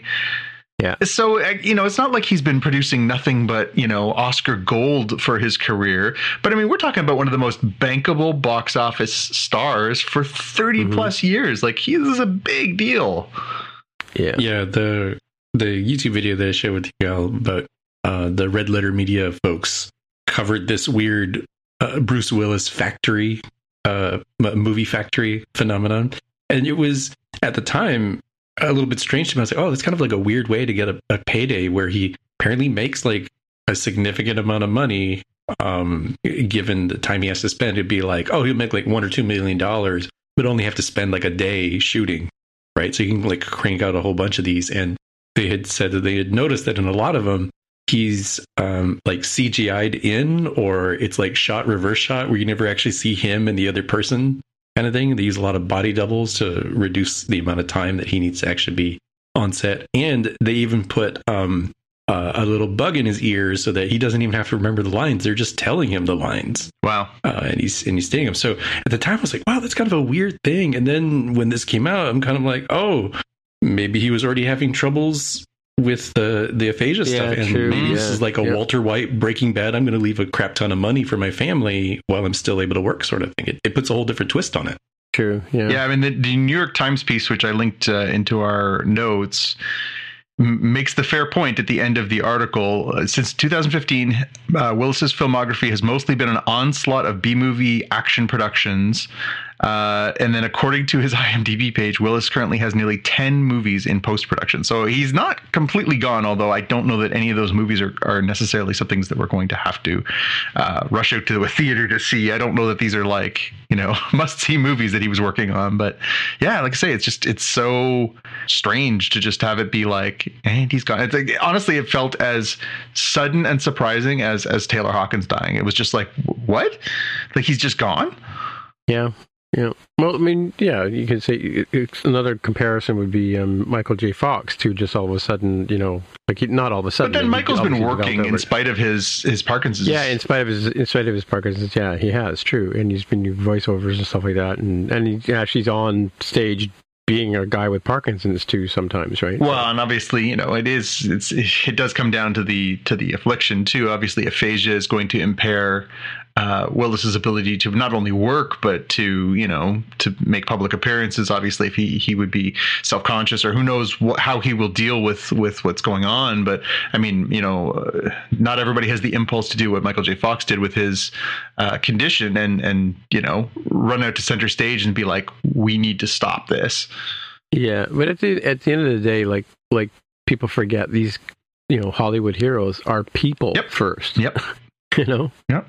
You know, and just because uh, you know, like you, you might have a, a really good day at work one day, but they they don't expect you to do that every single day you to work, right? Yeah, yeah, yeah. Um, all right, next up, we were talking about this a few episodes back. What will happen during Umbrella Academy season three with Elliot Page? Because obviously, in the time since there has been a season two, uh, Elliot has transitioned to become a man, uh, the actor formerly known as as uh, Ellen Page, and the question was how do they incorporate Elliot's transition? Do they incorporate Elliot's transition? Will Elliot be playing a female role? How will that work? And so this week we got our first little taste of it with a tweet that came out, and Elliot posted uh, an image, and it says simply "Meet Viktor Hargreeves," and uh, from that we we get the uh, the hint that obviously we're going to see that character from the show transition from being a woman to a man, as Elliot himself is. Or I should say they themselves. They prefer they them pronouns, uh, as Elliot themselves has done. It's um it's going to be interesting to see how they how they build that in. It's certainly not something that is has been done in that way in a show although again there is a logical sort of progression from season 2 where uh, the character that Elliot plays uh, was involved in a same-sex romance as a woman with another woman it's possible that that is the foreshadowing to a desire to transition into becoming a man. Uh, and that seems like obviously that's the intention that they seem to be following. But um, but yeah, I think it's it's interesting. It'll be interesting to see how they how they build that into what is already a, um, a, a really interesting and thoughtful show. The way that it deal uh, the way that it dealt with uh, with their character last season, I thought was really really quite lovely in, in the way that it was handled, and I and I'm I'm sure that they're going to be very thoughtful and careful in the way that they do this and try and do it in a, in a very affecting and and, and well told way. So I'm really curious to see how this this comes together. What uh, what are your impressions, guys? Well, I mean, um, Elliot Page is on the Oscars the other day, and clearly, you know, has already started, you know, some chemical therapy and changed the voice, right? So that that would be difficult mm-hmm. to yeah, you know, to play play a female voice with with a man's voice, right? Yeah, or male voice. Yeah. Yeah, I was kind of thinking about that too when I saw the the Oscars. I was like, oh, okay, that's going to be a lot more difficult to work in, uh, sort of after the fact. So presumably they would have had to been kind of in communication about what's going on to to work it into the story and, and do the script writing. Yeah, yeah. Mm-hmm. Well, something to look forward to on top of what was already a great series. So it's coming back on June twenty second on Netflix. A uh, couple quick ones uh, before we go into the mains. So, House of Dragons, the prequel to Game of Thrones, we finally got a premiere date. So, we knew that it was coming this year. There was some speculation that it was going to come in spring or early summer. Now we know it's coming on the 21st of August. So, a little bit of a wait still, although. Uh, you know we've got a pretty packed TV calendar right now, so I'm I'm not I'm not dying for that. And timing wise, obviously, people's attention turns back to to television more. I think as we get into towards the fall, so it makes sense to to to start it there. But um, is that the HBO Max stuff? So it's on HBO Max, but this is an HBO writ large, so it's going to be everywhere HBO on, on the 21st. And of course, this is the the prequel set uh, 200 years before the events of Game of Thrones, focusing on the Targaryen Empire uh, and sort of their, I guess, downfall. And uh, Matt Smith is is one of the main stars of this, of course, famously Doctor Who. Um, Emma Darcy's playing Princess Rhaenyra. Um, yeah, so it's it's going to be an interesting thing um, but they really haven't given us a great look at it yet. We've only gotten these sort of very abstract kind of uh, glimpses at the world. We really haven't gotten a real taste of of what we're going to see, what the plot is, how it's going to come together. As we've discussed on the show, I'm not a huge fan of prequels, but at least in this circumstance, they they're certainly going to cover some ground that's been covered in in George R. R. Martin's backstories and and supplemental stuff that he's he's talked about but it's it it's at least it's far enough away. It's not like it's one generation before where you're like, oh, we're gonna see everybody's as a kid, you know, like it, it, at least it's 200 years is enough time that there can be intimations about relationships that are to come and everything, but really it's kind of got to stand on its own legs, and I, and I think that's what gives me like a mm-hmm. smidgen more hope than than maybe some of the prequel material we've dealt with in the past. You know, we talked about obviously with Discovery you know, starting just 10 years before the original series, it felt a little fraught. We talked about obviously, you know, Enterprise being in enough proximity that that there were these opportunities for crossovers that are just too tantalizing at times. My only other thought on this is that this is Game of Thrones and Game of Thrones is obviously uh, a world built on magic and, you know, Lord knows what you could cook, cook, up in a world where you're dealing with magic, right? Oh, this character's actually, you know, turns out they were immortal and they've always been around. And oh, this character traveled back in time through sorcery. And, you know, like, oh, I'm, I'm hopeful. I'm hopeful that this is going to be good, but I'm also just a little trepidatious. Yep. Yeah, it, it will be interesting to see if they can pull the mojo back out here because uh, it, it is sort of weird how Game of Thrones has fallen off of the sort of collective radar for people. Um, and and this might be a way to rekindle that. Yeah, I mean, obviously, this is you know, Game of Thrones was the most um, monocultural event I think we've had in a number of years, where people sat down at nine o'clock on a Sunday night and watched it together. It was it, it was one of the rare things beyond a, a, major sporting event that actually had people all tuning in at the same time. Uh, I remember when the final season was happening and, and, we were doing our sort of recaps and chatting about it, you know, the, the, the real tough calls sometimes where it was like, well, there's a Raptors playoff game and they're on their run to a championship and there's a new episode of Game of Thrones. I can't decide what I'd rather watch, you know, like it, it, it was huge. It was huge. All right, next up, we got news that the Obi Wan Kenobi miniseries is being pushed back very slightly. It was set initially to debut on uh, the 25th of May. It was supposed to be on the 25th of May, and now it's been pushed to the 27th. It's been pushed back by two days, but I guess in a make good, or uh, you know, they did the little trailer come out today with Ewan McGregor saying, "Well, we're so sorry that we're moving it back for two days," but they also announced they're going to drop the first two episodes of a six-episode series on the same day, which is interesting. It's kind of a choice. Definitely a. I don't f- fully understand it. Yeah. Did they give an explanation for why suddenly the two?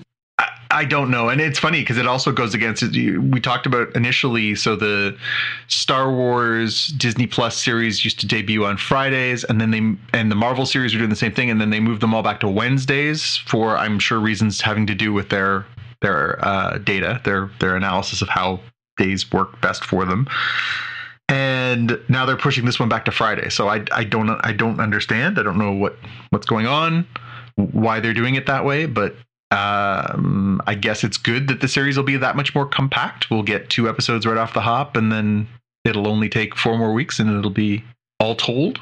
But yeah, sort of again another weird out of the blue announcement today. And last thing I've got, just a, a bit of sad news. I had obviously uh, I had talked about Miracle Man uh, on a previous episode, and how it is one of my very favorite comic book series. They're collecting it in this beautiful omnibus edition that's coming out from Marvel uh, later in 2022 in the fall. Uh, unfortunately, we got bad news this week that Garry Leach, who was the initial artist on that series, has died. Um, I, must admit I hadn't kept up a lot with with his career since since Miracle Man. I, have read a few of the books that he'd worked on, but uh, yeah, he was uh, he was 67, and uh, apparently he died on March the 26th, uh, according to his publisher. This information just came out this week, and uh, you know he was he was not massively known here in North America. Very influential in UK comics, working on 2000 AD and Warrior and Judge Dredd, and and just some of the staple British comics of the 80s, 90s, and, and on and um, yeah, just it's it's it's always sad when you lose somebody whose work you admire, and uh, in this case, um, yeah, I just wanted to give a shout out to Garry because uh, his his work was definitely something that stayed with me. His his uh, sort of very detailed, very very um, very very uh, beautiful work will will always stay with me, and uh, yeah, very sad to see him go. All right, well, we're at that part of the show where we talk once again about something Star Trek shaped, and this time we're going to talk about communication bandages. No, actually, we're going to talk about uh, talk about Star Trek Picard, Fly Me to the Moon, Season 2, Episode 5. And uh, I'm going to do the recap. So we start off with, you know, uh, uh, on the Shango ship, which is talking to Houston. It's uh, obviously a um, some sort of Apollo type, you know, mission. Um, obviously being shaken around, and Houston's telling the astronaut, female astronaut, that you know there's some debris coming her way, and she's struggling to uh, to deal with that. And, and then we flash over to Picard, and I'm going to do air quotes, Laris, I've just transported into a, a room, a house. And uh, turns out we find out that this is actually uh, Tallinn is the name of the lady, not Laris, um, played by the same actor, obviously. And uh, they, you know, she's tells Picard that she's transported to to um, to her home because you know she she feels safer there. That you know she can get rid of and dispatch him if if she needs to no problem. And uh, he mentions, uh, she says, there's that name again when he calls her Laris. And then she explains that her name is actually Tallinn. And uh, he mentions Q again. And she says, what's a Q? And that kind of thing, right? So then we, um, she tells Picard that basically she's a supervisor and she's there to basically protect the timeline kind of thing, right? And in the conversations that they're having, um, he ends up telling her that he's Jean Luc Picard, which kind of, you know, she kind of raises an eyebrow at that, right? So we flash back over to the Shango, and uh, it's it turns out that you know it's it uh, it's it's about to crash into the Earth, and they start uh, um, Houston's counting, doing a countdown kind of thing, and they go three, two, one, boom, you're dead. And we find out the Shango is actually a simulator, not really a um, proper ship. And yeah, the astronaut is trying is trying to go through simulations to see how how she would fare. And um, Tallinn tells Picard that the launch is in three days, and uh, you know it's obviously going to be a big deal. And um, having told uh, Tallinn that his name is Jean-Luc Picard, she says, "Well, I'm actually here to protect, you know, an ancestor of yours named Renee Picard, who is the actress we talked about last week." And uh, or the character we talked about last week, and um, and of course Picard says, well, she's very she's of great importance to our timeline. So they start to sort of he's trying to sort of figure out what it is about this particular what event of course um, what event caused the uh, the the breakup in the timeline? Where where was where was the deviation? And he's starting to think that this might be something to do with her mission. And we saw her last week. She's got like she's wearing a Europa mission outfit, and so is Q in the last scene we saw them in, right? Meanwhile, well, and, and it's worth flagging in there, so that that's where the sort of weird mystery we sort of speculated on at the end of last episode, because at, at at that point, Q snaps his fingers and nothing happens. It's when he's trying to affect Renee. Her. Yeah, exactly. Yeah. That's true. That's true. Yeah. So um meanwhile, back in the back in the uh Sorrentos, what's the name of the ship? Uh Titos, what's it called? Anyway, back on the ship. Um, the Borg Queen is is there by herself, all alone. You know, bemoaning the fact that she's alone and but she can hear these voices. She's getting these senses of, of she hears conversations in her head kind of thing and she realizes that there's some sort of like primitive network that she's picking up. And so she she somehow decides or figures out that this, these are cellular signals cellular phone calls. And so she attempts to hack the computer with voice recognition to try and get access. And so she tries her own voice and the computer says not authorized and she mimics Ang- uh, agnes and the computer says not authorized. She tries Picard. And finally, she tries uh, to imitate Rios, and of course, she gets online. She's able to connect the connect to the outside world on the cellular network. And so, the first thing she does is she calls the operator and asks them to connect her to the uh, La Barre France uh, police station, basically. And um, she lures the police to the chateau by saying, you know, help, I'm being repressed, and um, I'm a woman, I'm being attacked, and that kind of stuff. So they, so they, they say, well, dispatch somebody right away, you know, via vite, come quick. Um, then we flash over to Raffi and Seven, who are, you know, we see Rios's bus coming down the road, and, and they're still trying to figure out a way to stop the bus and arguing back and forth uh, about uh, about how to do it. They think they'll, they'll maybe they should get uh, uh, Agnes to to beam Rios out of the uh, right off the bus, and of course, you know, Seven's arguing about how the fact they can't use technology to give away. So if they beams off of a sh- off of a bus, obviously going to draw attention and cause, cause a fracture in the timeline. And well, and that that's a weird one too because they just established in the previous episode that they had to stop the police car because the transporter Right. couldn't lock on while the thing was moving. Right. So ah, yeah, that one seemed a little bit strange to well, go from one episode to the other. Yeah, hold on to your hat for a second. So, so um, yeah, so they they're arguing about the use of technology to do this kind of thing, and, and Seven finally, you know, demands that um, Raffi give her the tre- the the um, tricorder, and she finally realizes if she says please nicely, then then Raffi will give in and gives it to her. So she Seven basically takes the tricorder and EMPs the bus to, to basically stop it, you know, dead in its tracks and she says something that's moving that's not moving is vulnerable. So they decide to go and attack the ship or attack the bus. And at the same time rios is telling the the rest of the prisoners in spanish to get ready because his friends are coming to to get them out. And um and so they he starts to tussle with the with the guard who of course the guard opens the door. Yeah, that's a great first move. yeah, that's always a good first move. Yeah, so and of course Rios attacks him, and then you know uh, Pedro, you know, does a double-handed, you know, uh, bonk on the head. Where would we seen that that move before?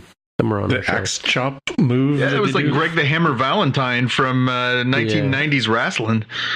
Yeah, yeah. Well, they, they did that on they did somebody did that on one of our sh- on one of our episodes, and we were talking about how that's kind of a weird weird move.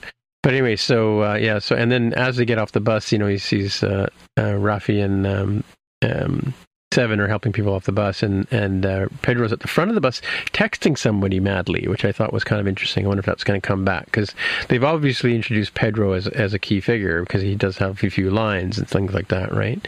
And he's got the double-handed hammer hammer punch or whatever. Um, back in back in uh, Tallinn's apartment, uh, they're still talking about you know the timelines and things like that, and of course you know Picard has to throw back to the you know the original series where we I think we talked about this too, where there was a character trying to uh, influence a, a launch that had to happen, and the character was Gary Seven, who was also recruited by the supervisors to come and uh, and help you know make sure that this particular event happened, right? Um, you know, Kirk and Spock thought he was there to blow up the ship and or blow up the Apollo rocket, but in fact he was there to make sure it took off, right? And then we see that, um, or Tallinn shows Picard that Renee there is a challenge with with um, Renee because she's in a session, uh, in a therapy session, and, and the voice to me sounded a lot like Jim, John de Lancie. I don't Yeah. know what you guys, Oh, yeah. but Yeah. Doing a bad French accent. bad French accent, and sometimes almost sounded sounded uh, like a, a woman at some point because you didn't really see you only see the back of the head, but it was gray hair, so clearly to us it's you know we know who it is, right?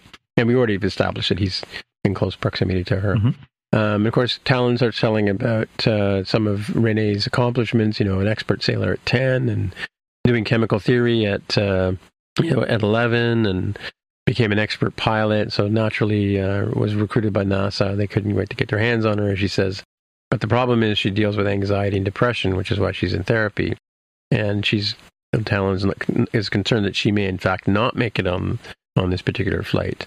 Um, and of course, the thing I didn't say about Tallinn she, she's she's able to monitor her, but she's not able to interfere. Like she's not allowed to go and make herself known to to the person. They're just sort of there to sort of be a guardian angel, if you will, kind of thing. Um, and she says she's not really not really sure if she's going to survive this this depression and anxiety that she's dealing with, right? And you know, the Europa mission is in three days, and you know, Picard's like, "Oh, but that's an important mission. She has to be on that that ship, right?" And so she starts to show the the uh, the therapy session, and, and Picard's like, "That's private," and looks at it and goes, "Is it?" Uh, yeah, and then um, we hear the therapist is trying to dissuade Renee from from the ship, like from going on the, the mission. Like, what what could possibly happen if you didn't do go on? And Picard sort of says, "Hey, wait a minute, can you turn the camera around so I can see who the therapist is?" And of course, we you know clearly it's Q, right? He's like, "That's Q." Now we flash over to a brand new part of the show where we see Adam Soong um, trying to convince a board of investors or directors or whatever. Uh, one of which is Lea Thompson, who we established. Howard the Duck's Lea Thompson. Howard the Duck's Lea that. Thompson. Yes, it's important. Yeah, exactly. Um, and talking about you know his research and and you know giving the the big you know life or death sort of speech about genetics and things like that and how it's important blah blah blah. And we find out in a flashback that he's uh, actually got a daughter at home who's got a, a genetic disease, ironically because he's a geneticist. And it's played by um, forgotten her first name, Isa. Briones. Isa, Isabel. Isa, Isa Briones. Yeah. Yep.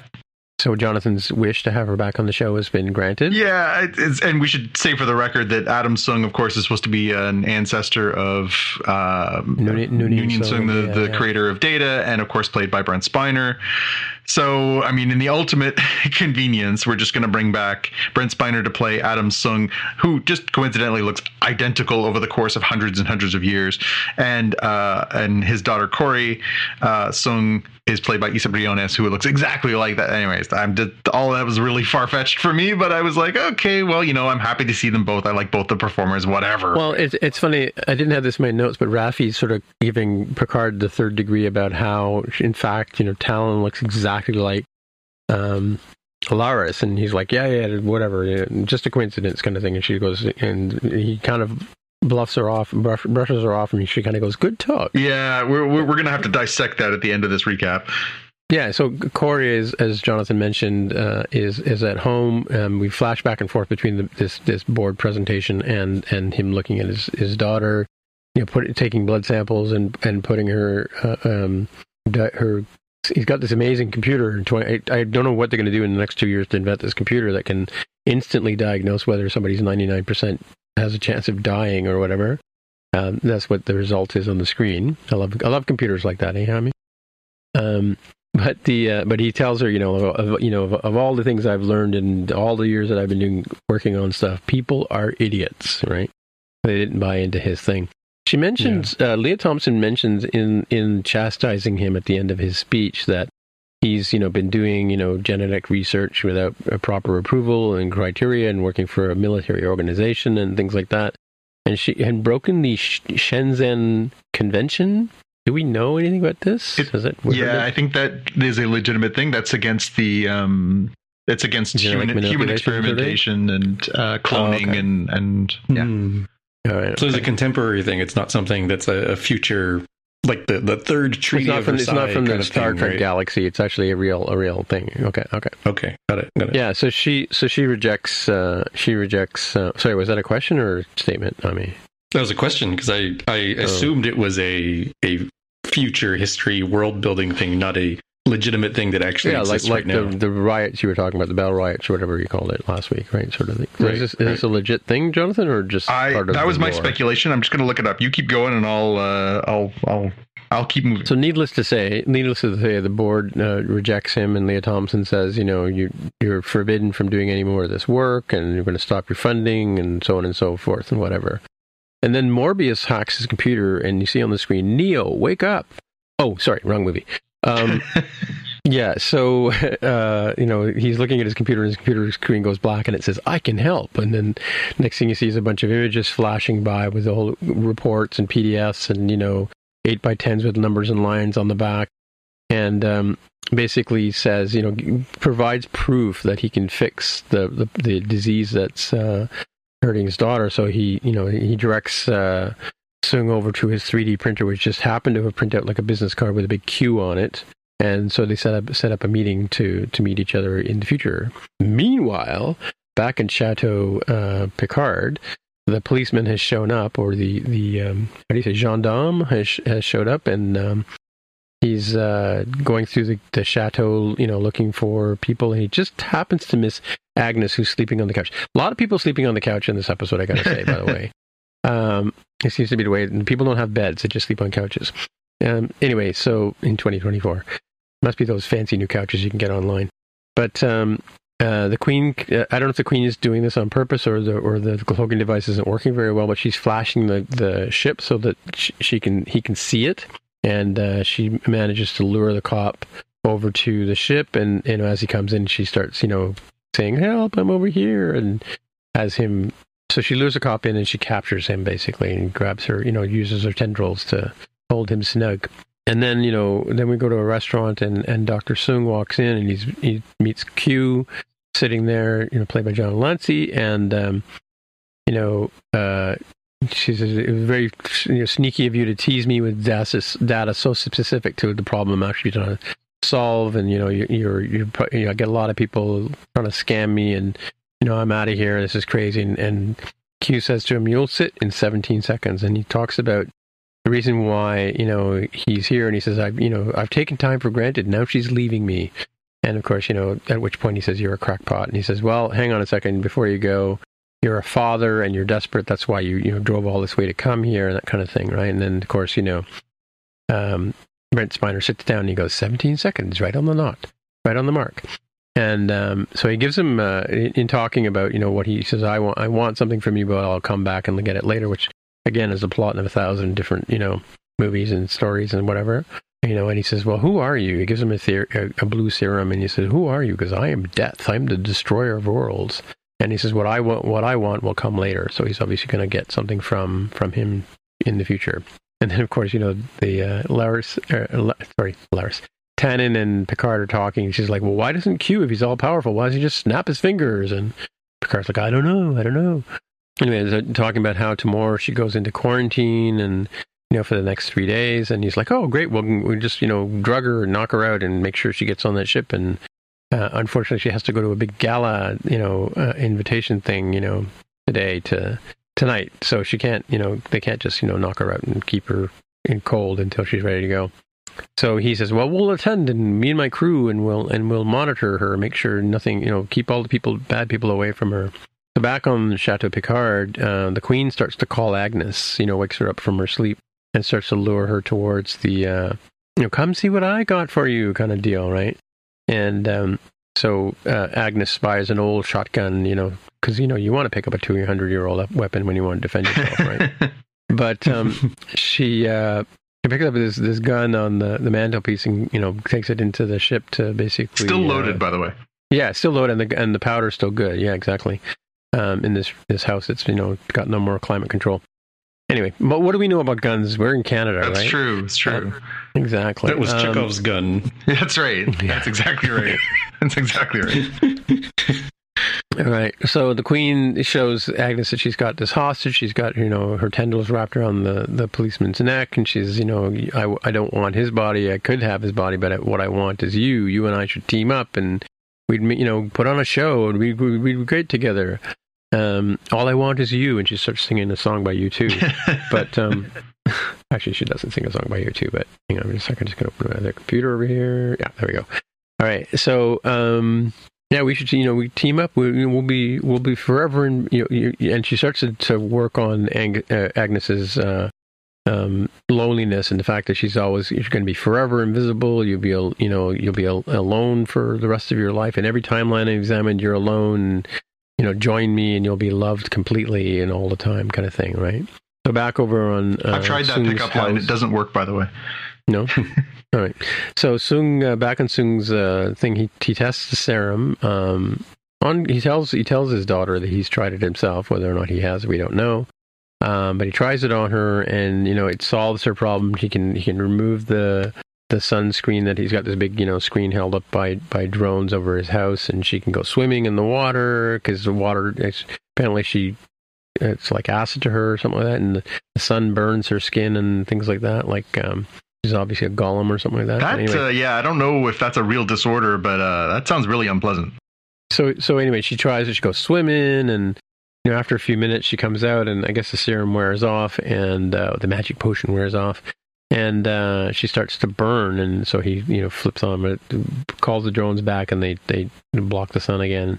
Um, so meanwhile, uh, we see Agnes covered in blood, beaming the crew back, and um, she she says, you know, she she beams um, Raffi and Seven and, and Rios back to the ship and says, I think I may have killed their only way home. And of course, the Queen's just hanging there, you know, dead. Um, and then she says she repaired the cop. She put all the parts back except for his spleen. And uh, so they decide they'll they'll drag him out to his car, and you know she's erased his memory, so they'll put him in his car, and then hopefully he'll forget that they're doing this. And just as um, Tallinn and Picard beam in, and that she sees them dragging the dead the dead cop out, and he goes, "Oh, I'm sure he's not dead. There must be some explanation. it's only only slightly dead, um, pining for the fjords. But uh, so uh, back on Soong and Q are now talking in the same place about the cure, and um, you know, it's he says Q says his, his wisdom is you know love nothing, and then you won't be disappointed, and But um, of course, what kind of life is that? Is is the is the punchline, right? Uh, Soong says to Q, "What do you want?" And you know, I want you to remove an obstacle because I, no longer have the powers that I normally would have on in this timeline. Doesn't tell him what it is, but anyway. so you know the the crew is speculating what's Q playing at? What is he? What's he? What's he trying to do here? And and um, you know, Ren- well, Renee may back out of the ship if if you know as a therapist he's convinced her that you know maybe she can you know just sort of not go on the on the trip. Um, so no, Europa um, is they believe is now causes the the the future society becomes xenophobic, as Rio says. You know, you think that's what it was? Um, anyway, so uh, Picard points out that she discovers a sentient microorganism on Io and brings it back, and that sort of that sets a sort of timeline. That's what they think is the pinnacle uh, thing that she has to do as part of her reason to be here, and, and that's why Ta- Tallinn is protecting. Although I don't know how Tallinn's going to protect her on Io. Hmm, I guess it's just making sure she gets on the flight and goes, right? I guess. What if she does? She does she like point at the like sometimes I- if I drop something on the floor, I have to point at it for my dog because he doesn't quite see it. anyway, yeah, Q is unpredictable. We don't know what he's going to do. He's he's a real wild guy. That Q guy, um, quite a card. Um, and then, of course, uh, Tallinn points out the one problem that they have in their flaw in that they haven't been invited to the big gala, and they each guest has a special RFID ide- identification. RFID, yeah, RFID, radio frequency ID. They even say radio frequency ID in, in the show. They didn't say RFID. But um, and and you know, and she says I've only got the technology in her. It's always the way she's only got the technology to get one person in, right? So and Agnes is excited. She says, "Oh, good! I, I took an, you know intro to antique coding. I can get to try my my uh, stuff I learned at university." And they talk about how the the servers that they have are not connected to the internet. And yeah, she says, "Yeah, yeah, air gapping. We learned about that too." And so they decide that Agnes can can basically get in, get to the computer, and inject the IDs to let the rest of the crew into the into the gala. So, but she has to do it from inside. So she has to find a way to get in. So she she goes dressed with a red dress on and um, she walks in, and as she's walking into the thing, as usual in this thing, they start, you know, the uh, the orchestra is playing "Fly Me to the Moon" and by you know the song by Frank Sinatra, and um, or made famous by Frank Sinatra. Who wrote it? It was originally titled, originally titled "In Other Words," by the way, not "Fly Me to the Moon." Anyway, so yeah, so she's going through. She's got the chip, uh, or they've hacked the chip into Agnes. It it kind of fails, and they ask her for another form of ID. Just happens to have a a driver's license card on her, California driver's license, if I'm not mistaken. And um, yeah, so she did. And she said she goes and finds Renee at the party, and she says, "I've got eyes on her." And then she starts acting really suspicious, you know, and uh, you know, t- holding her hand to her ear as she's talking to herself. And of course, the security or monitoring. She's doing it right underneath a, a camera, right? So she gets captured and put, you know, in in um, handcuffs inside the surveillance room. And um, we go back in time just slightly, or we flash back to earlier when Agnes is talking to the Queen, and she's got her uh, shotgun pointed at the Queen, who's still got the the policeman there. And um, basically, she shoots the queen at the base of her spine, where you know she says that we're all vul- the queen's just as vulnerable as the rest of us. And um, you know, Seven says there, there are billions of people who will disagree, billions of souls who will disagree with you. But um, the so the queen's dying, and she's you know pleading with with Agnes about you know you need me, and you, I need you, we need each other, kind of thing. And as she's dying, she manages to get her hand on Agnes's face, and you see the little thingies come out, and she assimilates herself into into Agnes's brain there. And uh, yeah, you need me, Agnes. And then um, we see we're back in the in the um, the gala, and we see Agnes sitting in the um, in the in a chair, and uh, none other than Number Six puts her arm around Doctor Baltar. Sorry, wrong movie again. Um, the Queen is sitting there in Agnes's imagination, like number like Number Six was in Battlestar Galactica, Mhm. and um, she basically, uh, you know, you know, we, we we fade out knowing that. Um, I was a little worried about the actress not being able to play the Queen anymore, but uh, clearly she's going to keep playing the Queen. But now she's going to be more animate and following Agnes around. Wherever wasn't Agnes the the the, the loose cannon last in the last series? She too? was she was the loose cannon in last season? season too. It's it's funny how those things Mhm. just keep coming back around. Yeah. She's such a pill, that woman. Anyway, oh, um, well done, well done. thank you, thank you. I mean, uh, I'm here you, you had the whole. You're going to send the uh, the scientist and not the not the ranger and the former spy. What's going on here? Yeah, I was. It was funny when they they started doing the breakdown and then they started showing the the you know the scenes of of Agnes going in there. I was like, oh my god, they're doing Ocean's Eleven. They're doing o- Ocean Six. yeah, they're yeah. doing Picard Six. It was uh yeah, it was very definitely felt like one of those heist movie kind of vibes. Yeah, definitely. Yeah. Yeah, it was. Uh, this was actually, uh, you know, we we talked about how I, I sort of felt like it was a little bit of a slow burn uh, the last couple episodes. This one definitely had a lot more happening and a lot more traction, although more questions than answers. Once again, again, why? Like, what do the Soongs have to do with this? Why are they here now? Um, and then, you know, what exactly is it that happens on Io? and you know obviously what's going to happen now with with um, Agnes being assimilated because theoretically I guess we're supposed to assume that the queen is dead right like she shot her in the neck Yeah, it seems like yeah, she's yeah. physically deceased but obviously she as she was dying she infected Agnes and therefore her consciousness Well, they had mind melted before. They had mind Yeah. melted before, because remember, Agnes sort of was was smart enough to realize to, to sort of block the queen from having full control over her, right? But I think she's probably capitulated now. Mhm. The other thing too about the Soongs is is in the recap, which I didn't talk about at the very beginning. They they flash back to that scene again where flying over the new San Francisco, and you see the statue of Soong, and you hear Brent Spiner's voice saying, you know, a good human is whatever dead human. I can't remember what the expression was, but.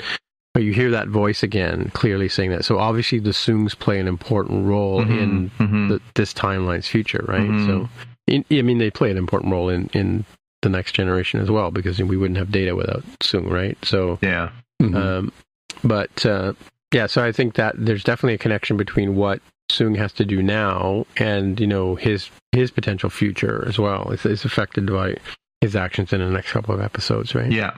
And we knew that obviously Soong's must have played a role somewhere in there because even in the dark future, they had synthetic people, right? So yes. Yeah, we yeah, knew yeah, that that had come to pass. But yeah, it's very strange. Again, I, it was a little far fetched. I did find myself, again, I, I get it. I, I get why you're doing what you're doing. I get why you're bringing Brent Spiner back because he's a fan favorite and he's a, you know, he's a good actor and everything. But it would, it felt a little forced to be like, hey, Brent Spiner's going to play his like fifth different character. Like, how many different characters has he played across? He's he played himself? He, he played Data. He played Lore. He's played B4. He's played the actual um, the scientist Soong. N- Noonien Soong, Noonien Soong. Yeah, and then now he's he played his uh Soong's son last season. Now he's playing his ancestor. Like it's just basically like anybody with the name Soong will just bring in Brent. Brent will play it because apparently that genetic line is so strong, as is that hairline, that we can just have him play any roles throughout the history of this. And coincidentally, the synthetic daughter that his, you know, progeny invents 400 years in the future looks exactly like the daughter that he had in the 21st century. Anyways, it, it's a little far fetched. But doesn't but doesn't doesn't um I mean doesn't isn't the the character that she plays in the future uh, Soji what's her name again? well, yeah, there's Soji and um, but aren't they made by Soong? they are uh, no, well, no, they're made by they're made by Soong's. Oh, I can't even remember from last season. Now I'm drawing a blank. They were The invented the- by the they were invented by Soong's Matt, uh, Mass. ancestor, isn't it? but it's a Soong. It's in the Soong line, it right? It is.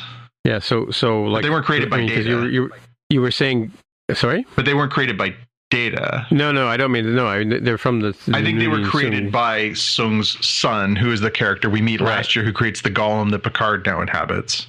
Right, and and so the and why he couldn't fix his voice is another question. But the um the um you were asking why she happens to look like uh, uh, the Briones character, like Briones actress, Mm. right? Just conveniently, you know, like well, that might be why. Maybe maybe there's something about this particular you know child that you know Kore that they somehow they have a you know Visual picture of her, representation, or yeah, no, 3D I- I- rendering or whatever. Yeah, maybe they will they'll bring it back around. So between that and then the co- quote unquote coincidence, which obviously remains to be explained, but the coincidence of um, the character happening happening to be exactly like the uh, the character who played, you know, the actress who played Laris is now playing Tallinn. How did those two things come about? Like, you know, and, and it gets called out obviously pretty quickly by Raffi as like, you know, hey, what the F? And and Picard sort of sloughs it off. He's like, don't worry about it. And like, clearly there's more there. Yeah. But yeah, it, it just I'm curious to see how they reconcile that. Like, I just, I'm not sure anything that they bring forward is going to be truly satisfying. It just feels like Mhm. an excuse to bring the same actor to play this different part. Yeah. I don't know. I'm, I'm, I'm I found that a little, again, both of those situations to be a little far fetched, but not enough to remove from the episode. And again, I, I like Brent Spiner a lot. He's one of my favorite actors in sci-fi Mhm. for the last 30 years. Plus, I really like DC Briones last season. I thought she was great. It just feels a little convoluted, and it wouldn't have hurt to be somebody else.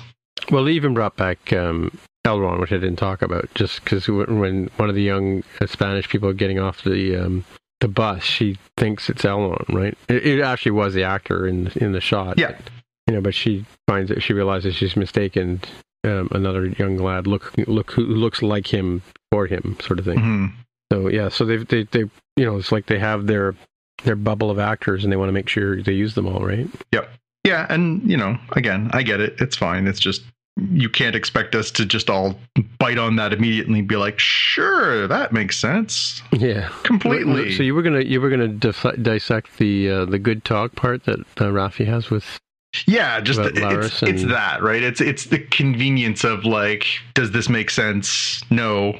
And they sort of it, it almost felt like a little bit of a gloss, right? Where she's like, but uh, this doesn't make any sense. It, obviously, she's the avatar for us, right? She's the avatar for us going, but wait, what?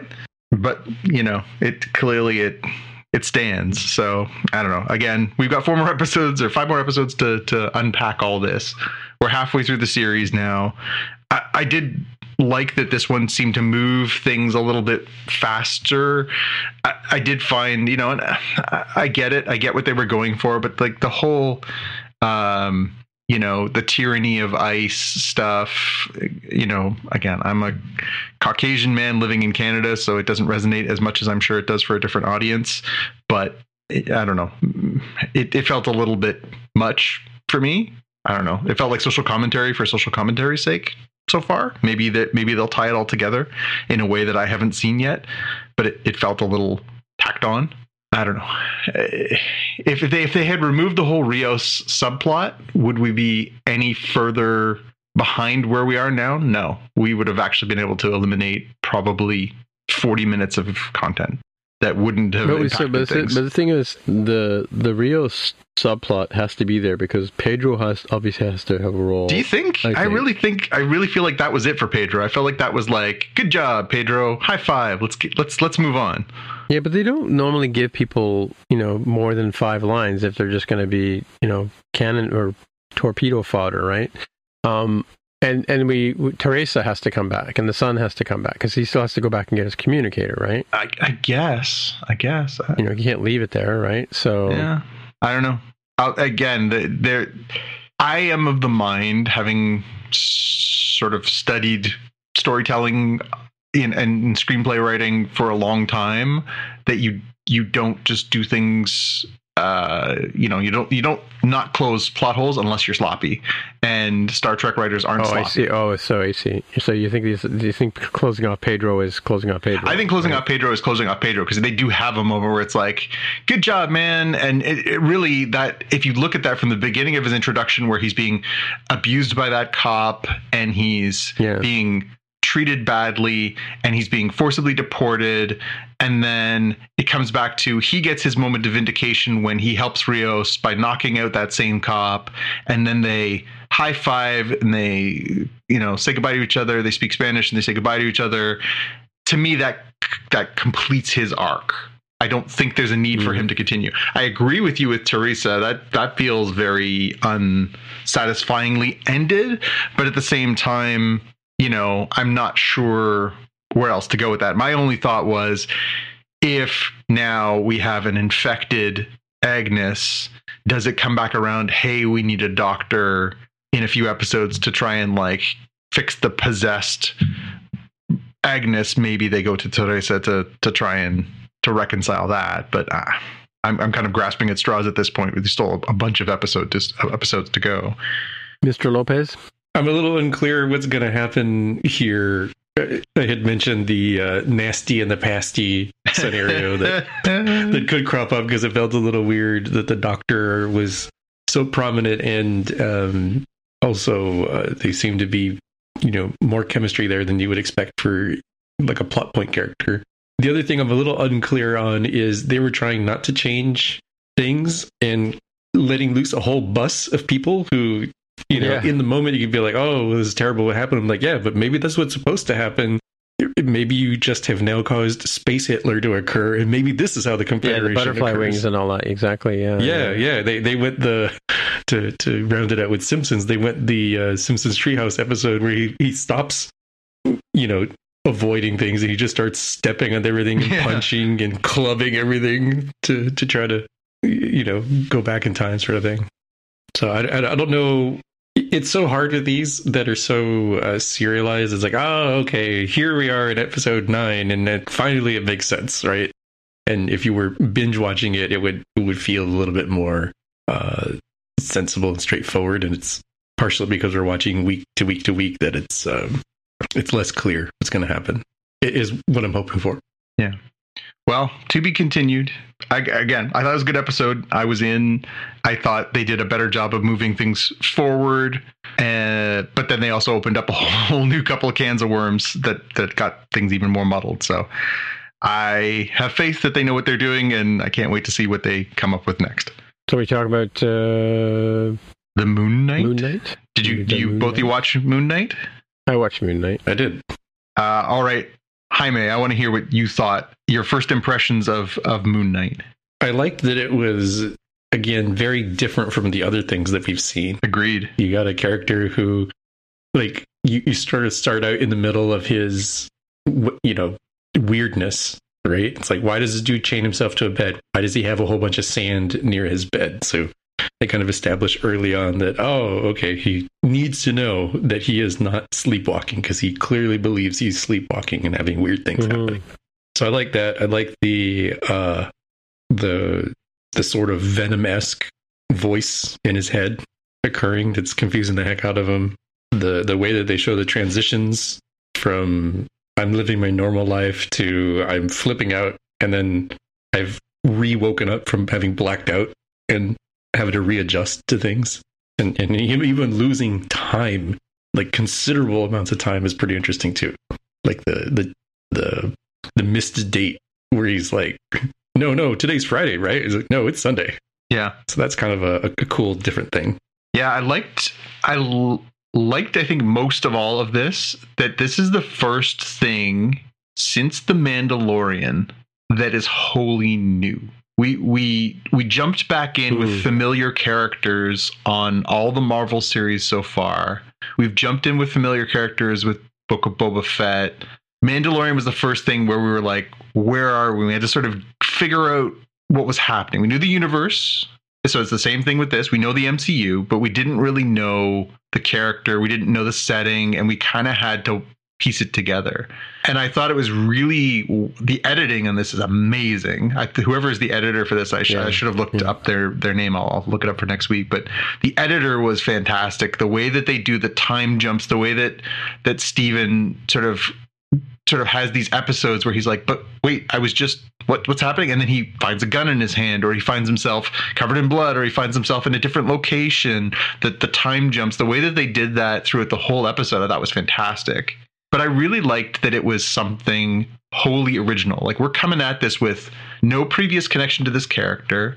We're coming at this with no familiar setting. It's not like at one point, you know, uh, you know, Rhodey walks by and we're like, oh, but War Machine's here, so it's all good. Like it was really something fresh and original and Oscar Isaacs, I think, is I've always thought he's a, a, really good performer, and I and I thought he really did a good job of of sort of selling the just the absolute um, confusion and and disorientation that that Steven's going through in this episode. I thought that was was really really well done, and then mixing into that just some of these atypical Marvel things. You know, this this was one of the darker things we've seen as far as like it's there's some moments in there that are creepy and dark and shadowy and that's not something we necessarily relate to the Marvel stuff, although I think we're getting a little more so as we creep into the Doctor Strange multiverse of madness, madness of it all.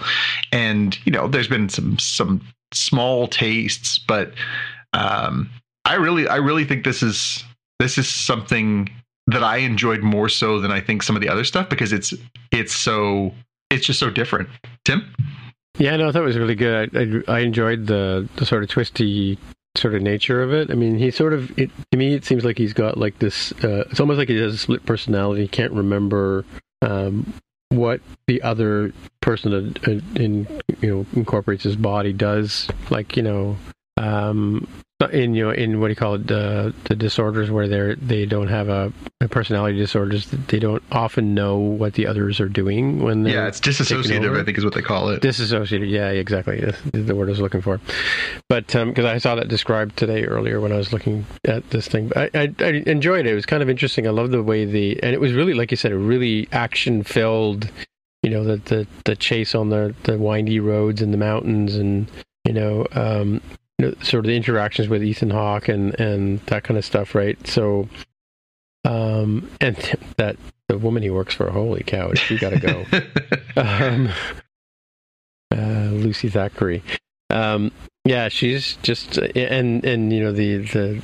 Just the, just the way he sort of fish out of water, and it, it's funny that this episode's called the goldfish problem, and it's kind of like you know he it's almost like he's literally taken out of, out of water. And then you know the the sort of twisty part is that you know earlier in the episode the the goldfish clearly only has a stump of a of a you know fin in the front in the beginning of the story, and then turning at the end, and then he loses three or four days. You know regularly it seems right? So because he misses a date with this woman and yeah.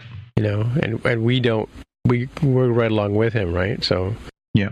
like we miss it too so yeah, good. I, I mean, completely. Ref- I mean, I wasn't sure what I was going to get. I thought I was going to get another, you know, not having ever read the comic or whatever. I thought we were just going to get another. Uh, um, was that one with the um, the Captain America dude, not the Captain America. The, oh, Falcon and the Winter Soldier. The uh... oh, yeah, the Winter. Soldier. Yeah, I thought we were just going to get another one of those, you know, kind of like let's punch everybody in the head, kind of, you know, comic book story. But this is this is quite different. Sort of in the same sort of way that that um, you know, Wanda, WandaVision was kind of refreshing because it had a different sort of take on things, right? So, well, and we talk about this the strengths of Marvel storytelling over the past decade has been this diversification. It's that they're not just telling comic book origin stories over and over again. It's yeah. that they're telling yeah. a comedy and a horror and a high intensity drama and a Shakespearean story and they're really pushing their characters into different genres beyond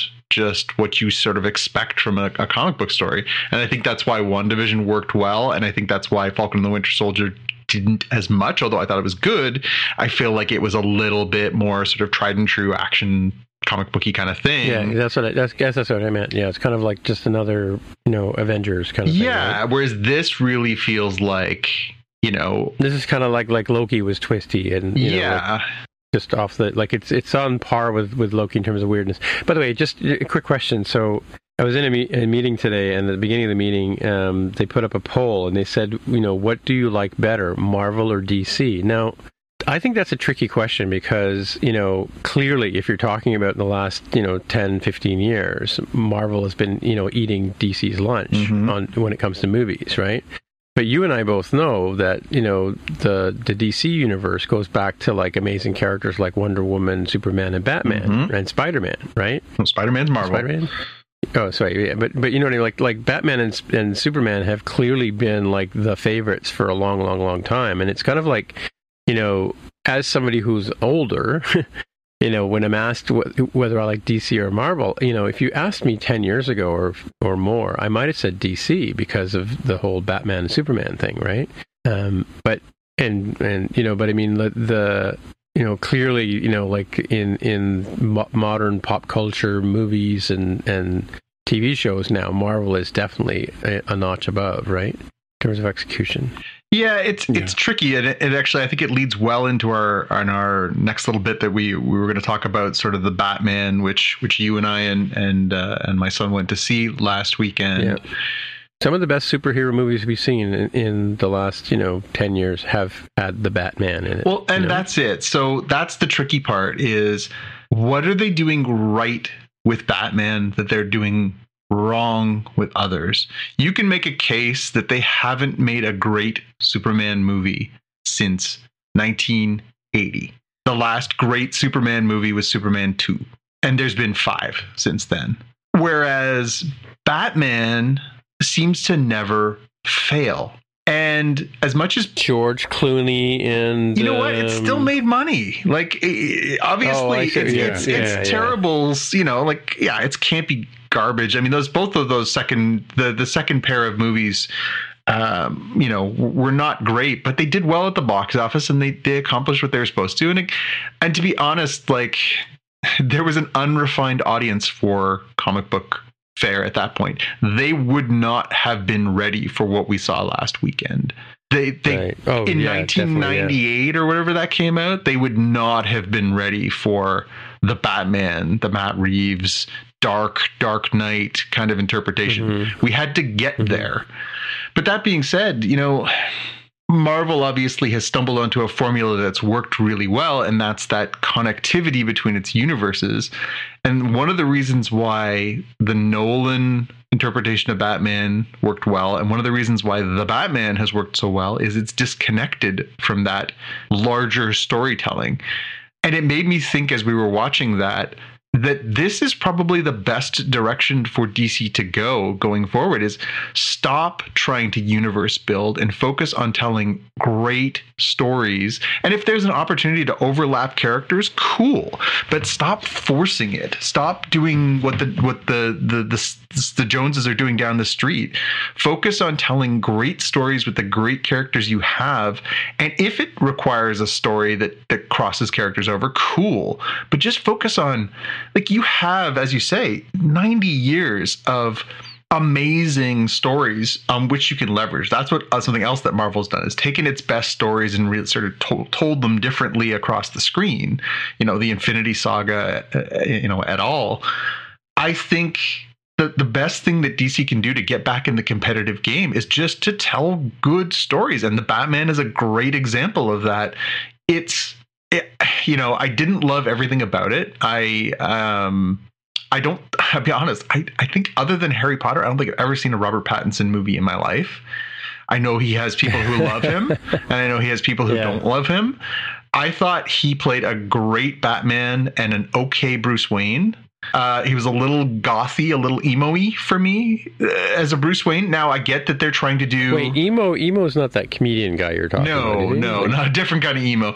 No, Oh, okay. no, he was just uh, the whole Oh, emotional, you mean? Or Yes. Is that what you mean by emo? Yes. Oh, okay, gotcha. the okay. yeah. the whole thing with his you know his hair falling in his face constantly Yeah, and like, comb your hair. he looked a Yeah, little exactly. a little 1980s goth kitty for my tastes but he, and he only wore he only wore a tuxedo once in this movie. well right? but again and i get what they're going for this was supposed to be batman year two right so he's not supposed to be fresh at it but he's still Oh, supposed to be relatively new so he makes mistakes he's not as polished and he hasn't found the need yet to be Bruce Wayne billionaire distraction as the opposite face to who he really is, which is the Batman.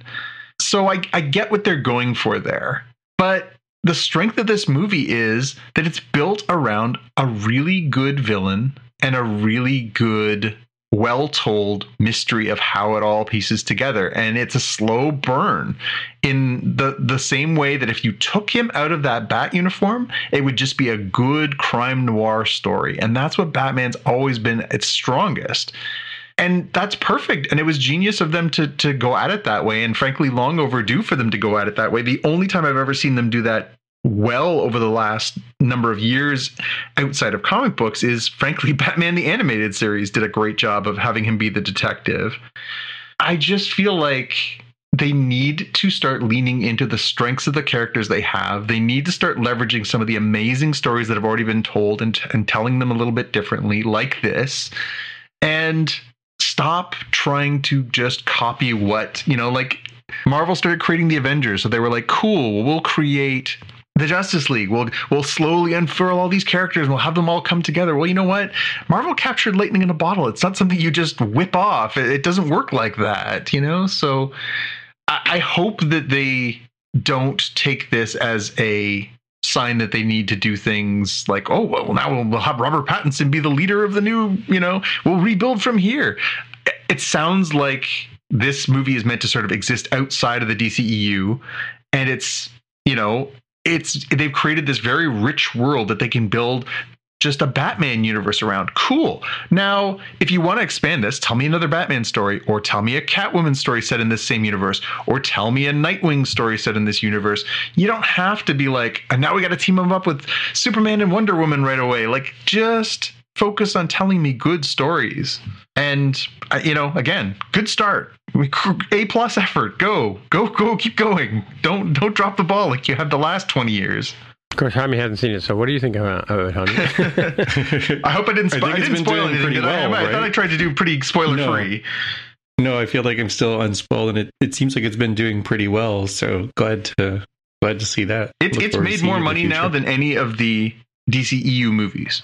It, I read that today on, I believe, Entertainment Weekly, that it is now the highest grossing DC movie uh, from the last 20 years. And it, it's beaten out Wow. all of those ones that were supposed to be interconnected and rebooting and blah, blah, blah, blah, blah, blah, blah. So again, tell a good story and people will come and word of mouth will take off and social will go and rotten tomatoes will will expand and you know like focus on telling good stories stop trying to world build just tell good stories yeah, yeah. that's good cool and that being said jaime when you get the chance go for it Yeah, that it'll be good. It's definitely it's definitely worthwhile. I mean, we saw it in IMAX, um, and it was on a, it was a slow night. It wasn't wasn't. I mean, there's probably like thirty people. yeah in i the would say there was like less than 10% capacity would be my guess Yeah, and we were able to sort of get relatively distance uh, seats from other people, right? So Mhm. although one of us might have been having some health problems that we found out later Yeah. about yeah, yeah. Anyway, that won't get in the show. um, anyway, for obvious reasons. Mm, yeah, so let's move on to the watch list. So I, I'll I guess I'll go first. Um, so yeah, I was, I was sort of hinting at this earlier that uh, the Ready Room uh, from last week's episode for The Watcher uh, had Lea Thompson in the hot seat with uh, with the ever effervescent uh, Wil Wheaton. wil wheaton Um, Wil Wheaton, yes.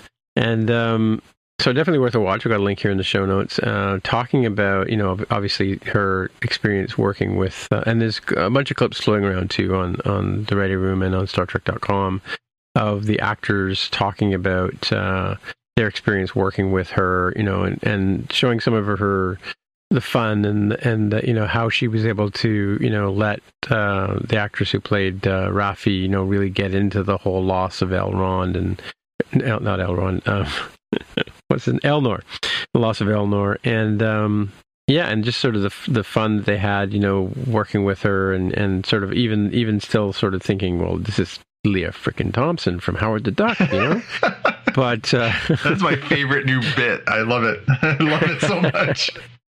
anyway, so uh, yeah, definitely worth watching. Um, you know, talking to her about you know, certain, he does talk to her about some of her her um, uh, experiences from from other other sci-fi things for which she's she's been in a few other sci-fi movies. I can't remember what they are off the top of my head. Something but about the future. they don't- uh, no, they have no in them, so DeLorean, or I don't know.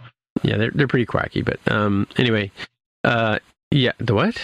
Said something about a DeLorean. Oh, DeLorean. Oh, yeah, yeah, yeah, yeah. That yeah, my nephew's car. Yeah, exactly. That's right.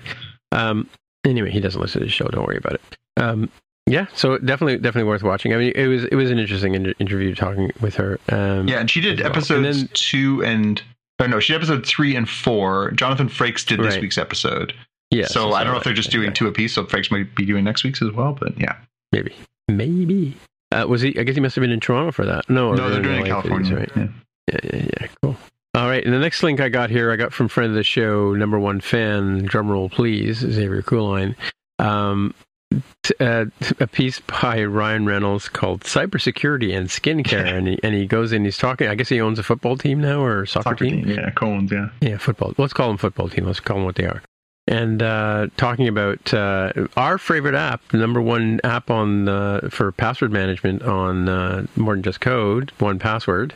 Um, talking about how you know one password helps you with your family and with your security and all that kind of stuff. And then at the end of it, he starts talking about skin skincare. So yeah, definitely worth uh, worth checking this one out. It's pretty funny. Um, it's been making rounds uh, around uh, uh, amongst IT people as well. Like I've seen it on other places, but uh, Xavier gets a shout out for putting it up here first. And then uh, over to Jaime for didn't we talk about time, Turning Red before? Well, it, I had not seen Turning Red or Spider-Man: No Way Home uh, oh, I see. Oh, so these are these are these are like we're gonna. I'm supposed to edit these into like a couple of weeks ago show. I'm just kidding. no, it's more like you know uh, another plus one for Turning Red. the American perspective on Turning Red. Let's hear it. Yeah. So I, oh, before before you get into that, my my niece, um, my you know Justin, the the one who owns the DeLorean, and Alicia both went to a school in Scarborough, which was the setting for the school in Turning Red. There you go. Did you know that? Cool. Off you yeah. go, So I don't understand the people out there who didn't find turning red something that they could um, identify with or get into because I say this is somebody who is, uh, you know, not a woman, not Chinese, not Canadian, and I found it very understandable and relatable. So I think it's great. Oh yeah, but you like Paw Patrol. to be clear, with Paw Patrol, I said, "Whoa, this is better than I thought it was going to be. I thought it was going to be absolute rubbish, and it's not great, uh, Paw Patrol that is, but it feels like, man, people actually tried on this project.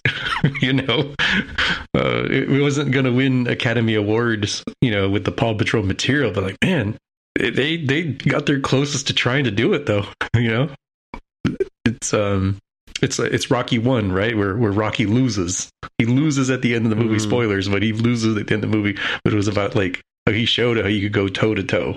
That's the uh, the Paw Patrol crew. Um, but coming back to Turning Red, I thought it was you know pretty pretty relatable. Um, it is at a very high high level. It is essentially the same story as Encanto of like family is the true villain kind of thing. there's no like you know straight up villain in this movie. That's it's it's family. That's the the antagonist at the very least. Put it that way. And um, other than a couple of things where they said, I, I know we've said this on the show. It was like uh, uh, she puts on a beanie to cover you know her hair, and was like, oh, why are you wearing toque? Or whatever it is y'all y'all called over there. It's, oh, that's yeah, right, that's right. It's a it's a beanie. That's what they call it over there. And the Sky Dome, I was like, is that like a made up thing or is that like the previous name where the Blue Jays played? Apparently, it was the old name that they would have used back then for where the Blue Jays play. So it was originally called the Sky Dome, yes.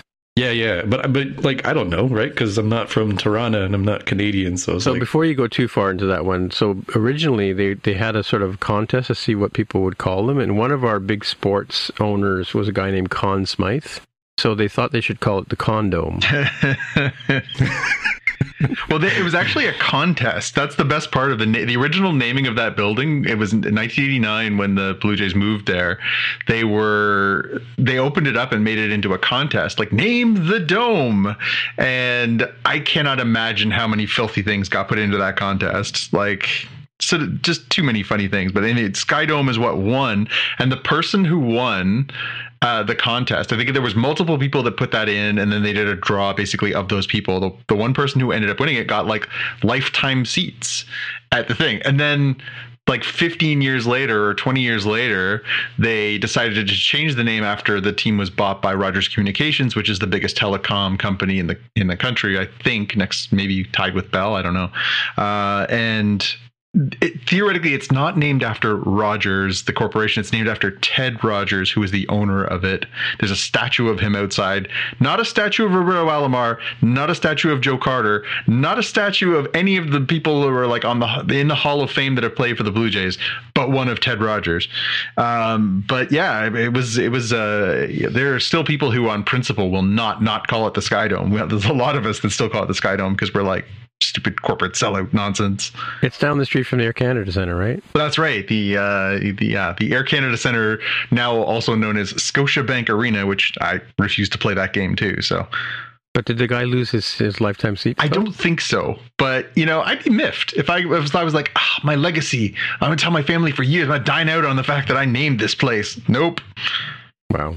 Anyways, sorry, Harry. to sorry to interrupt there. I mean, I just that that, that no, that's that's that's good insight to um like I said, like there were, you know, handful of things because not Canadian, but like nothing that will actually matter in any important way to the enjoyment of the story, right? It was more of the understanding what was going on in Canada around that time um, bits, but the, the the the basics are there. You know, they certainly dealt with. Uh, it's kind of weird to call Canada like a exotic foreign land.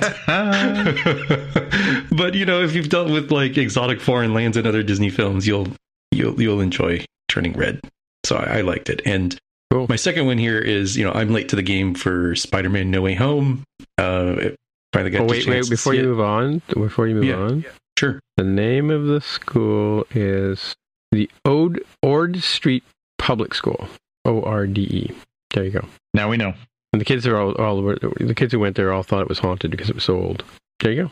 Back to you, Jaime. Cool. So for me, um, I was very late to the game with Spider-Man: No Way Home, but saw it uh, this past weekend on digital. Was that the movie think- that was on last year? yeah, and I stayed uh, relatively unspoiled. I think uh, it's surprisingly not not for everything, but I was like, oh, okay. I, I still went into this without really knowing what was going to happen. I'm not going to spoil it here. I recommend you all go see it if you uh, if you haven't, and um, uh, if you haven't seen it, go watch that first, and then watch my actual pick here, which is this YouTube short, which kind of goes in line with my beliefs without spoiling anything. I think Peter's main decision that causes a lot of the drama was the wrong decision. It's in line with his character. I'm not disagreeing with that, but like I was yelling at the screen, "What are you doing?" and this short does a great job of like, yeah, exactly. That's what was going to happen when you made that choice. Yeah, but did you enjoy it? Were you like, did it did it resonate? It did. It did. Um, I, I do think it's going to be um, somewhat challenging one for somewhat more casual fans of, of stuff. Like I, I, I'm kind of curious to see when, uh, like my mother sees it, for example. I'm going to ask her what she thought because there's so many references and a lot of like, whoa, I can't believe they brought so and so kind of thing. Um, I, I can't believe how how deep this cut goes, and uh, uh, I, I wonder if she'll pick up on that and will she have the same level of uh, of enjoyment from the, the the love letter to the fans I think you all had described it as back uh, many moons ago. hmm hmm Yeah, it, it definitely is a movie that you can probably watch on its own, but definitely serves better if you have that history with it, right? Yeah, I wonder if it's um if it's like the lower decks of of uh, of Marvel sort of thing where um it's got so much sort of packed in there and I, and I kind of wonder if I even caught everything. I probably should go find a website that covers that. I wonder if I even caught every reference. Yeah. Yeah, there was a lot. That's that, my only sort of criticism of that movie is it's it is it's a lot. There's a lot packed in there. Indeed. Indeed. All right, I got a couple things. Uh, one, uh, I just started, so I started watching uh, Peacemaker, the uh, John Cena spin-off from the Suicide Squad. Uh, it's produced by James Gunn. It definitely has uh, carries over the sort of uh, sense of humor, the sort of uh, quirky, weird side of the DC EU but like takes it up like eight notches from there like it's it's bizarre it's really weird it's so fun and funny but just like really weird. It's really really weird. Uh you know the show starts uh, like the opening credits are like a dance number with like people in costume dancing and like it's it's super weird. The the whole thing with his sidekick his sidekick is an eagle that is is computer generated and and acts really weirdly and that like at one point gives him a hug. Like it's just it's so it's so very weird but i i gotta admit i laughed my ass off. I loved it. I i am totally cannot wait to watch more of it.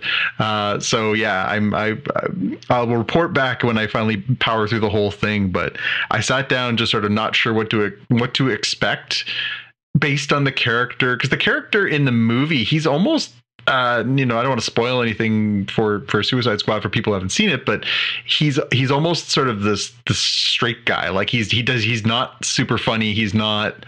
um yeah, he, he's he's not the best part of that movie, and I wasn't sure what they saw in that that would lead to this, but Cena is hilarious. He's so deadpan and he's so earnest in who he is as a character, and he, he's great. He's so good. It's so fun. I I highly recommend both checking out Suicide Squad and then and then checking out this. Although I will say, uh, if you don't want to or don't feel like you need to watch Suicide Squad, there's like a three minute, maybe four minute recap right at the beginning of episode one that basically gives you everything you need to know about who he is and how he ended up where he ended up and where you pick him up from. So uh, it's good. I will say just a big warning. In the same way that Suicide Squad was like pretty gross and over the top as far as the level of like violence and profanity and all that kind of stuff. This picks it up and takes it up Mhm. six notches. So you like there's sex and sexuality, there's extreme violence, there's uh, language, there every like this is a hundred percent adult show, but uh, in in a very good way. It's very the boys. And as a matter of fact, it's even more so than the boys because it's it's deliberately hyper violent, hypersexual, hyper ridiculous, hyper reality. Um, but like I say, I've really dug what I've seen so far, and I'm I'm definitely I'm in. Yeah, uh, maybe the non-spoilery best quote I, and had to look this up. I could think of from the Suicide Squad that describes his character from the movie. Very curious to see how that translates into the the TV show. Is I cherish. So he's called the Peacemaker. The Peacemaker, yeah. Right. I cherish peace with all of my heart. I don't care how many men, women, and children I killed to get it. Yeah. Which is Yeah. the very core of the character. it's just so he's so deeply flawed. And they and they really explore that too because they they make a reference in the suicide squad to the fact that like his dad taught him you know every possible way to kill a person and you know every conceivable way to use a weapon and everything else. And uh not not too spoilery but we do get to meet his dad in the in the first episode. And you're like oh okay this completely makes sense why he's crazy. Like it's just it's it's so good. It's it's so so very good. So yeah i'm i'm i'm i'm in on that one. I'm definitely going to watch more. Um the other thing I wanted to bring up was Morbius. And I just wanted to bring this up because we had had this conversation over the last couple episodes, and I, I couldn't resist uh, taking a small victory lap because I was talking about how I just hate the fact that there's still this fracture in the in the Marvel Cinematic Universe where Sony's kind of got its license to do whatever it wants with a, a bunch of Spider-Man related characters, and even though Spider-Man has now been appropriated into the MCU, we're still getting the the Venoms and and these sort of spin-off things. This is the latest one set in in the Sony Spider-Verse. It's, it's coming out tomorrow for us. It'll be out for a few days by the time you hear this. Uh, it is getting destroyed, destroyed in its reviews. It's currently the lowest rated uh, Marvel movie of the 21st century. It's rating 20% on Rotten Tomatoes. It is. Um, I, I, I sent a, link to the the uh, in our in our um, Slack chat the other day from Cinema Blend where the headline is I didn't know it was possible to make comic book movies this bad anymore, and the the writer who I'm just gonna I'm gonna look it up because this dude was I really enjoyed his writing. Eric Eisenberg for uh, for Cinema Blend just eviscerates this movie for a good you know uh, five minute read. I, I recommend that one as well. But it, he nails it. He's like, who wanted this? It's it's it's a, an origin story of a character that nobody knows, that nobody cares, told badly in a pocket of the MCU that no one knows, understands, or cares about. And you know, I just I don't understand why they made this in the first place, and I'm glad that it's a disaster. I hope that it makes five cents at the box office and is just another stepping stone towards Sony stopping doing this. Mm, mm, a little splash in the face, uh, re, uh, uh, correction of, of a sorts, similar to the way that uh, Disney uh, pulled in the reins on the Star Wars films after Yep. the sequels. Yep, hundred percent that. And and and you know, the same way that they had to hit the reset button on the Batman movies after those two Joel Schumacher nightmares. You know, like I I hope that this is a swift smack across the nose just for them to understand. No Sony, bad Sony, uh, that they need to think a little harder before they throw away i'm guessing probably at least 150 million bucks to make a movie like this so i I'm, I, I I feel very vindicated by the outcomes of this, and I'm hopeful that this could lead to some some changes. Because I also think that, in spite of obviously the recaps we've given on Sony's financial affairs, ah, no no studio can afford to lose the kind of money that they stand to potentially lose on something like this. It's not like they have their own yeah. streaming service too, where they can be like, "Well, it didn't work here. We'll put it on a streaming service. People will subscribe so they can watch it." Like, they're going to do what? They're going to sell the rights to show this 20% Rotten Tomatoes movie on Netflix? Like, cool, cool, cool. Your uh, your Sony PlayStation Plus Extreme Limited Unlimited, what you know, subscription Game Pass be a, a dollar more. Uh, that's it. That's it. That's for, for- exactly for no clear reason work. to make up for this, uh, For, to make up for the, the, the revenue hole. for anybody wondering why their PS5 costs so damn much, it's because you just paid Jared Leto $15 million to be in a B movie. Wow. yeah, put that on a poster. Yeah, he's laughing all the way to the bank. Yeah, sure. What does he care? Like, you know, Jared Leto takes big swings. Sometimes they hit Mhm. and he hits it out of the park, and sometimes you have Morbius. Mm-hmm. Mm-hmm. yeah, yeah. Yep. All right. Well, I guess that's it for another week. So, hey, Jonathan, people want to get in touch with you. Where do they find you? I'm on Twitter and Instagram as at GPK News. All right. And Jaime, if people want to get in touch with you. I'm on Twitter as at Dev with the Hair. And as usual, my name is Tim Mitra, T I M M I T R A. On the Torture Machine is where you'll find me. Until next time, we'll see you in the future. Bye. Bye. Bye. Bye. Bye. You've been listening to the Spotcast podcast.